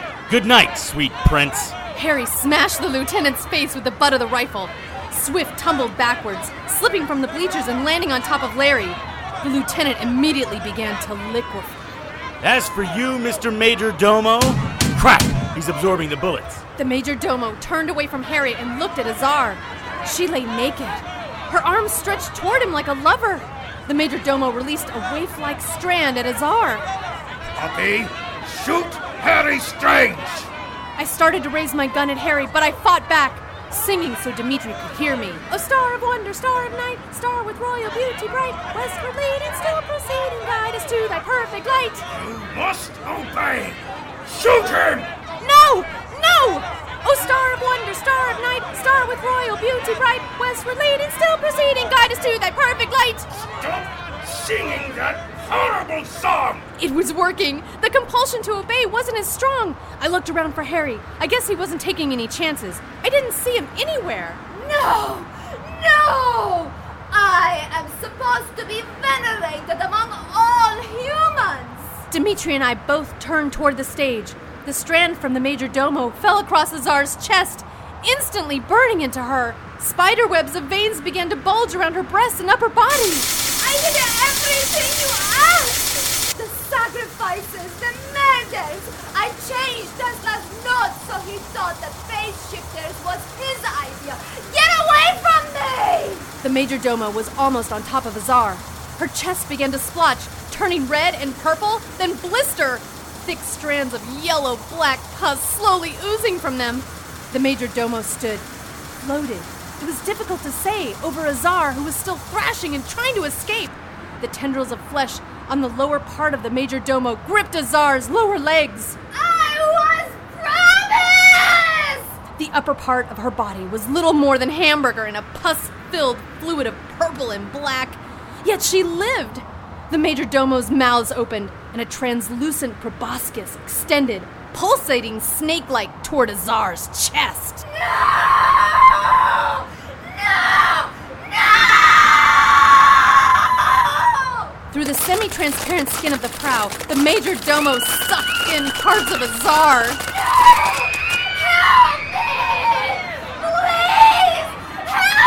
The major domo stopped sucking and turned towards the portal. The shadow of Katanu approached.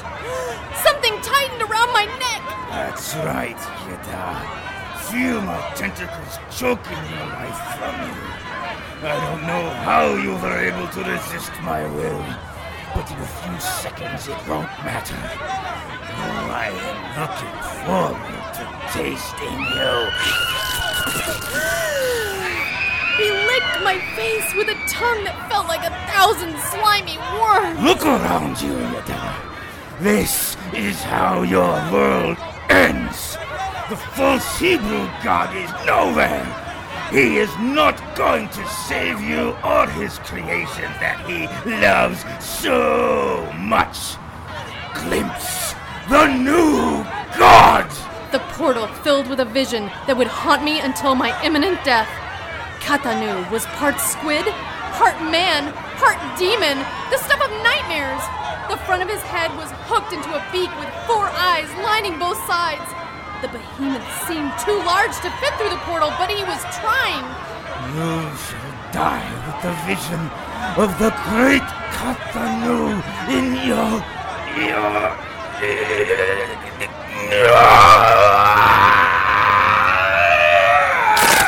Dimitri's grip disappeared because Dimitri had exploded. I turned to see what happened. Tesla was standing there covered in fish bits. Oh, I've always hated fish. How did you? My Tesla electroshock gun. It's supposed to incapacitate the neuromuscular system. I set it on high. Good call. Oh no! Now what?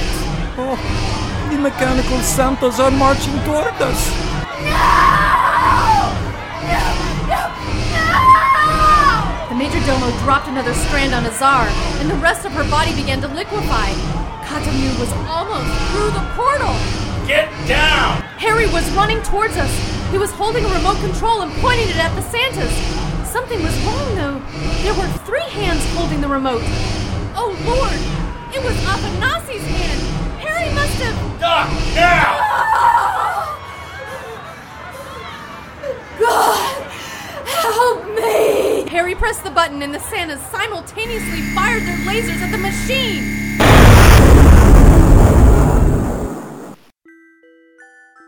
Do you think they bought that story? That a transformer explosion took off the top three floors of the hotel? Do you think they would have bought an elder god tried to take over the world using Tesla technology? Good point. Look! Up there! The sky was clear, devoid of all but one star floating above the New Yorker. It was huge and appeared close enough that we could touch it. The colors were a beautiful prism of light that were astounding and hypnotic. I felt as if I could stare at them for a lifetime. Wow, that is something. Do you think it's a sign? Could be, though most likely it's residual energy left over from the rip between our dimension and the other. Wow, really? You're such a romantic. Harry, remember, humans are not meant to be alone. But that doesn't mean it's not a sign. Maybe it's a heavenly gold star for a job well done. I like that. I like that a lot. Well, I guess that's that then. They've taken our statements and Tesla's. Do you think he'll be able to. I mean, Tesla probably has the only mind in New York that could see what he did and not go crazy. He'll be fine. right. Well, I should get home. I mean, Yeah, me too. well, good night. Good night. Oh, hey, it's after midnight. So it is. Merry Christmas, Poppy.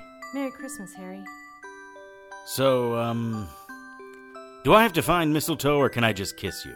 Come here, Mr. Strange. We kissed under that unique star on Christmas morning, the rest of the world asleep and unaware of how close they had come to witnessing the last Christmas. They would never know the name of the man who had saved them, but I did, and I would share many adventures with this man. You see, not only is this the story of how he defeated an elder god, it's also the story of how I became the first assistant to Harry Strange.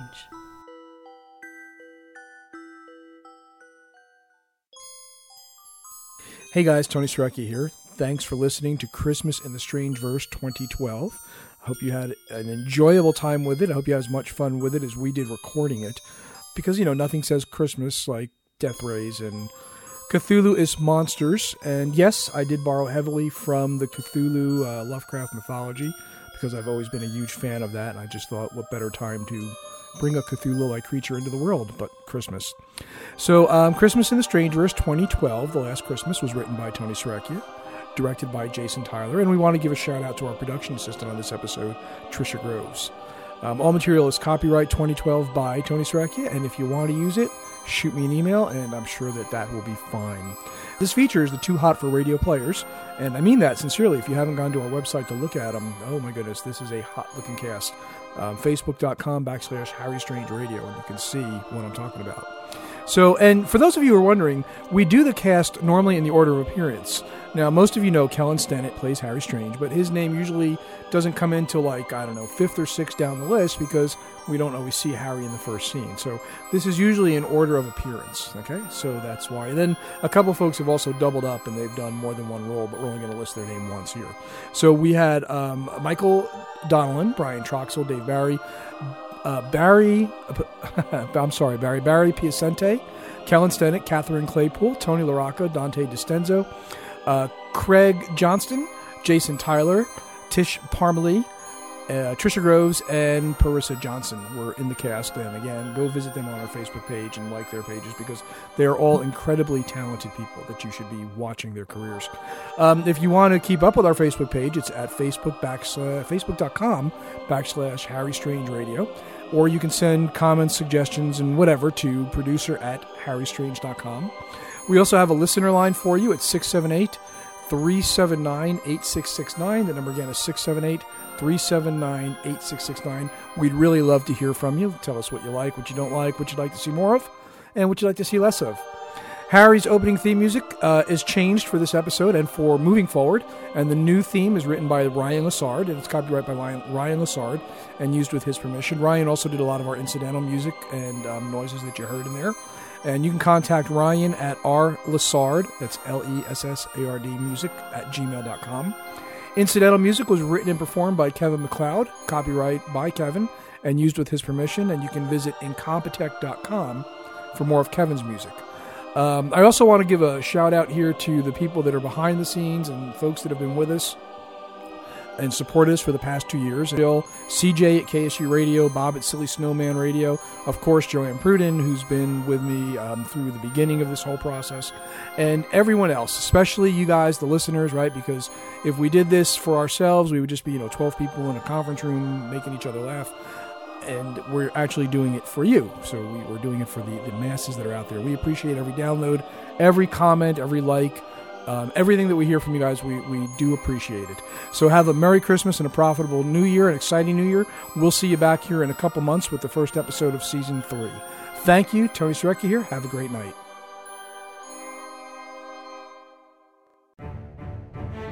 The Mutual Audio Network. Listening and imagining together.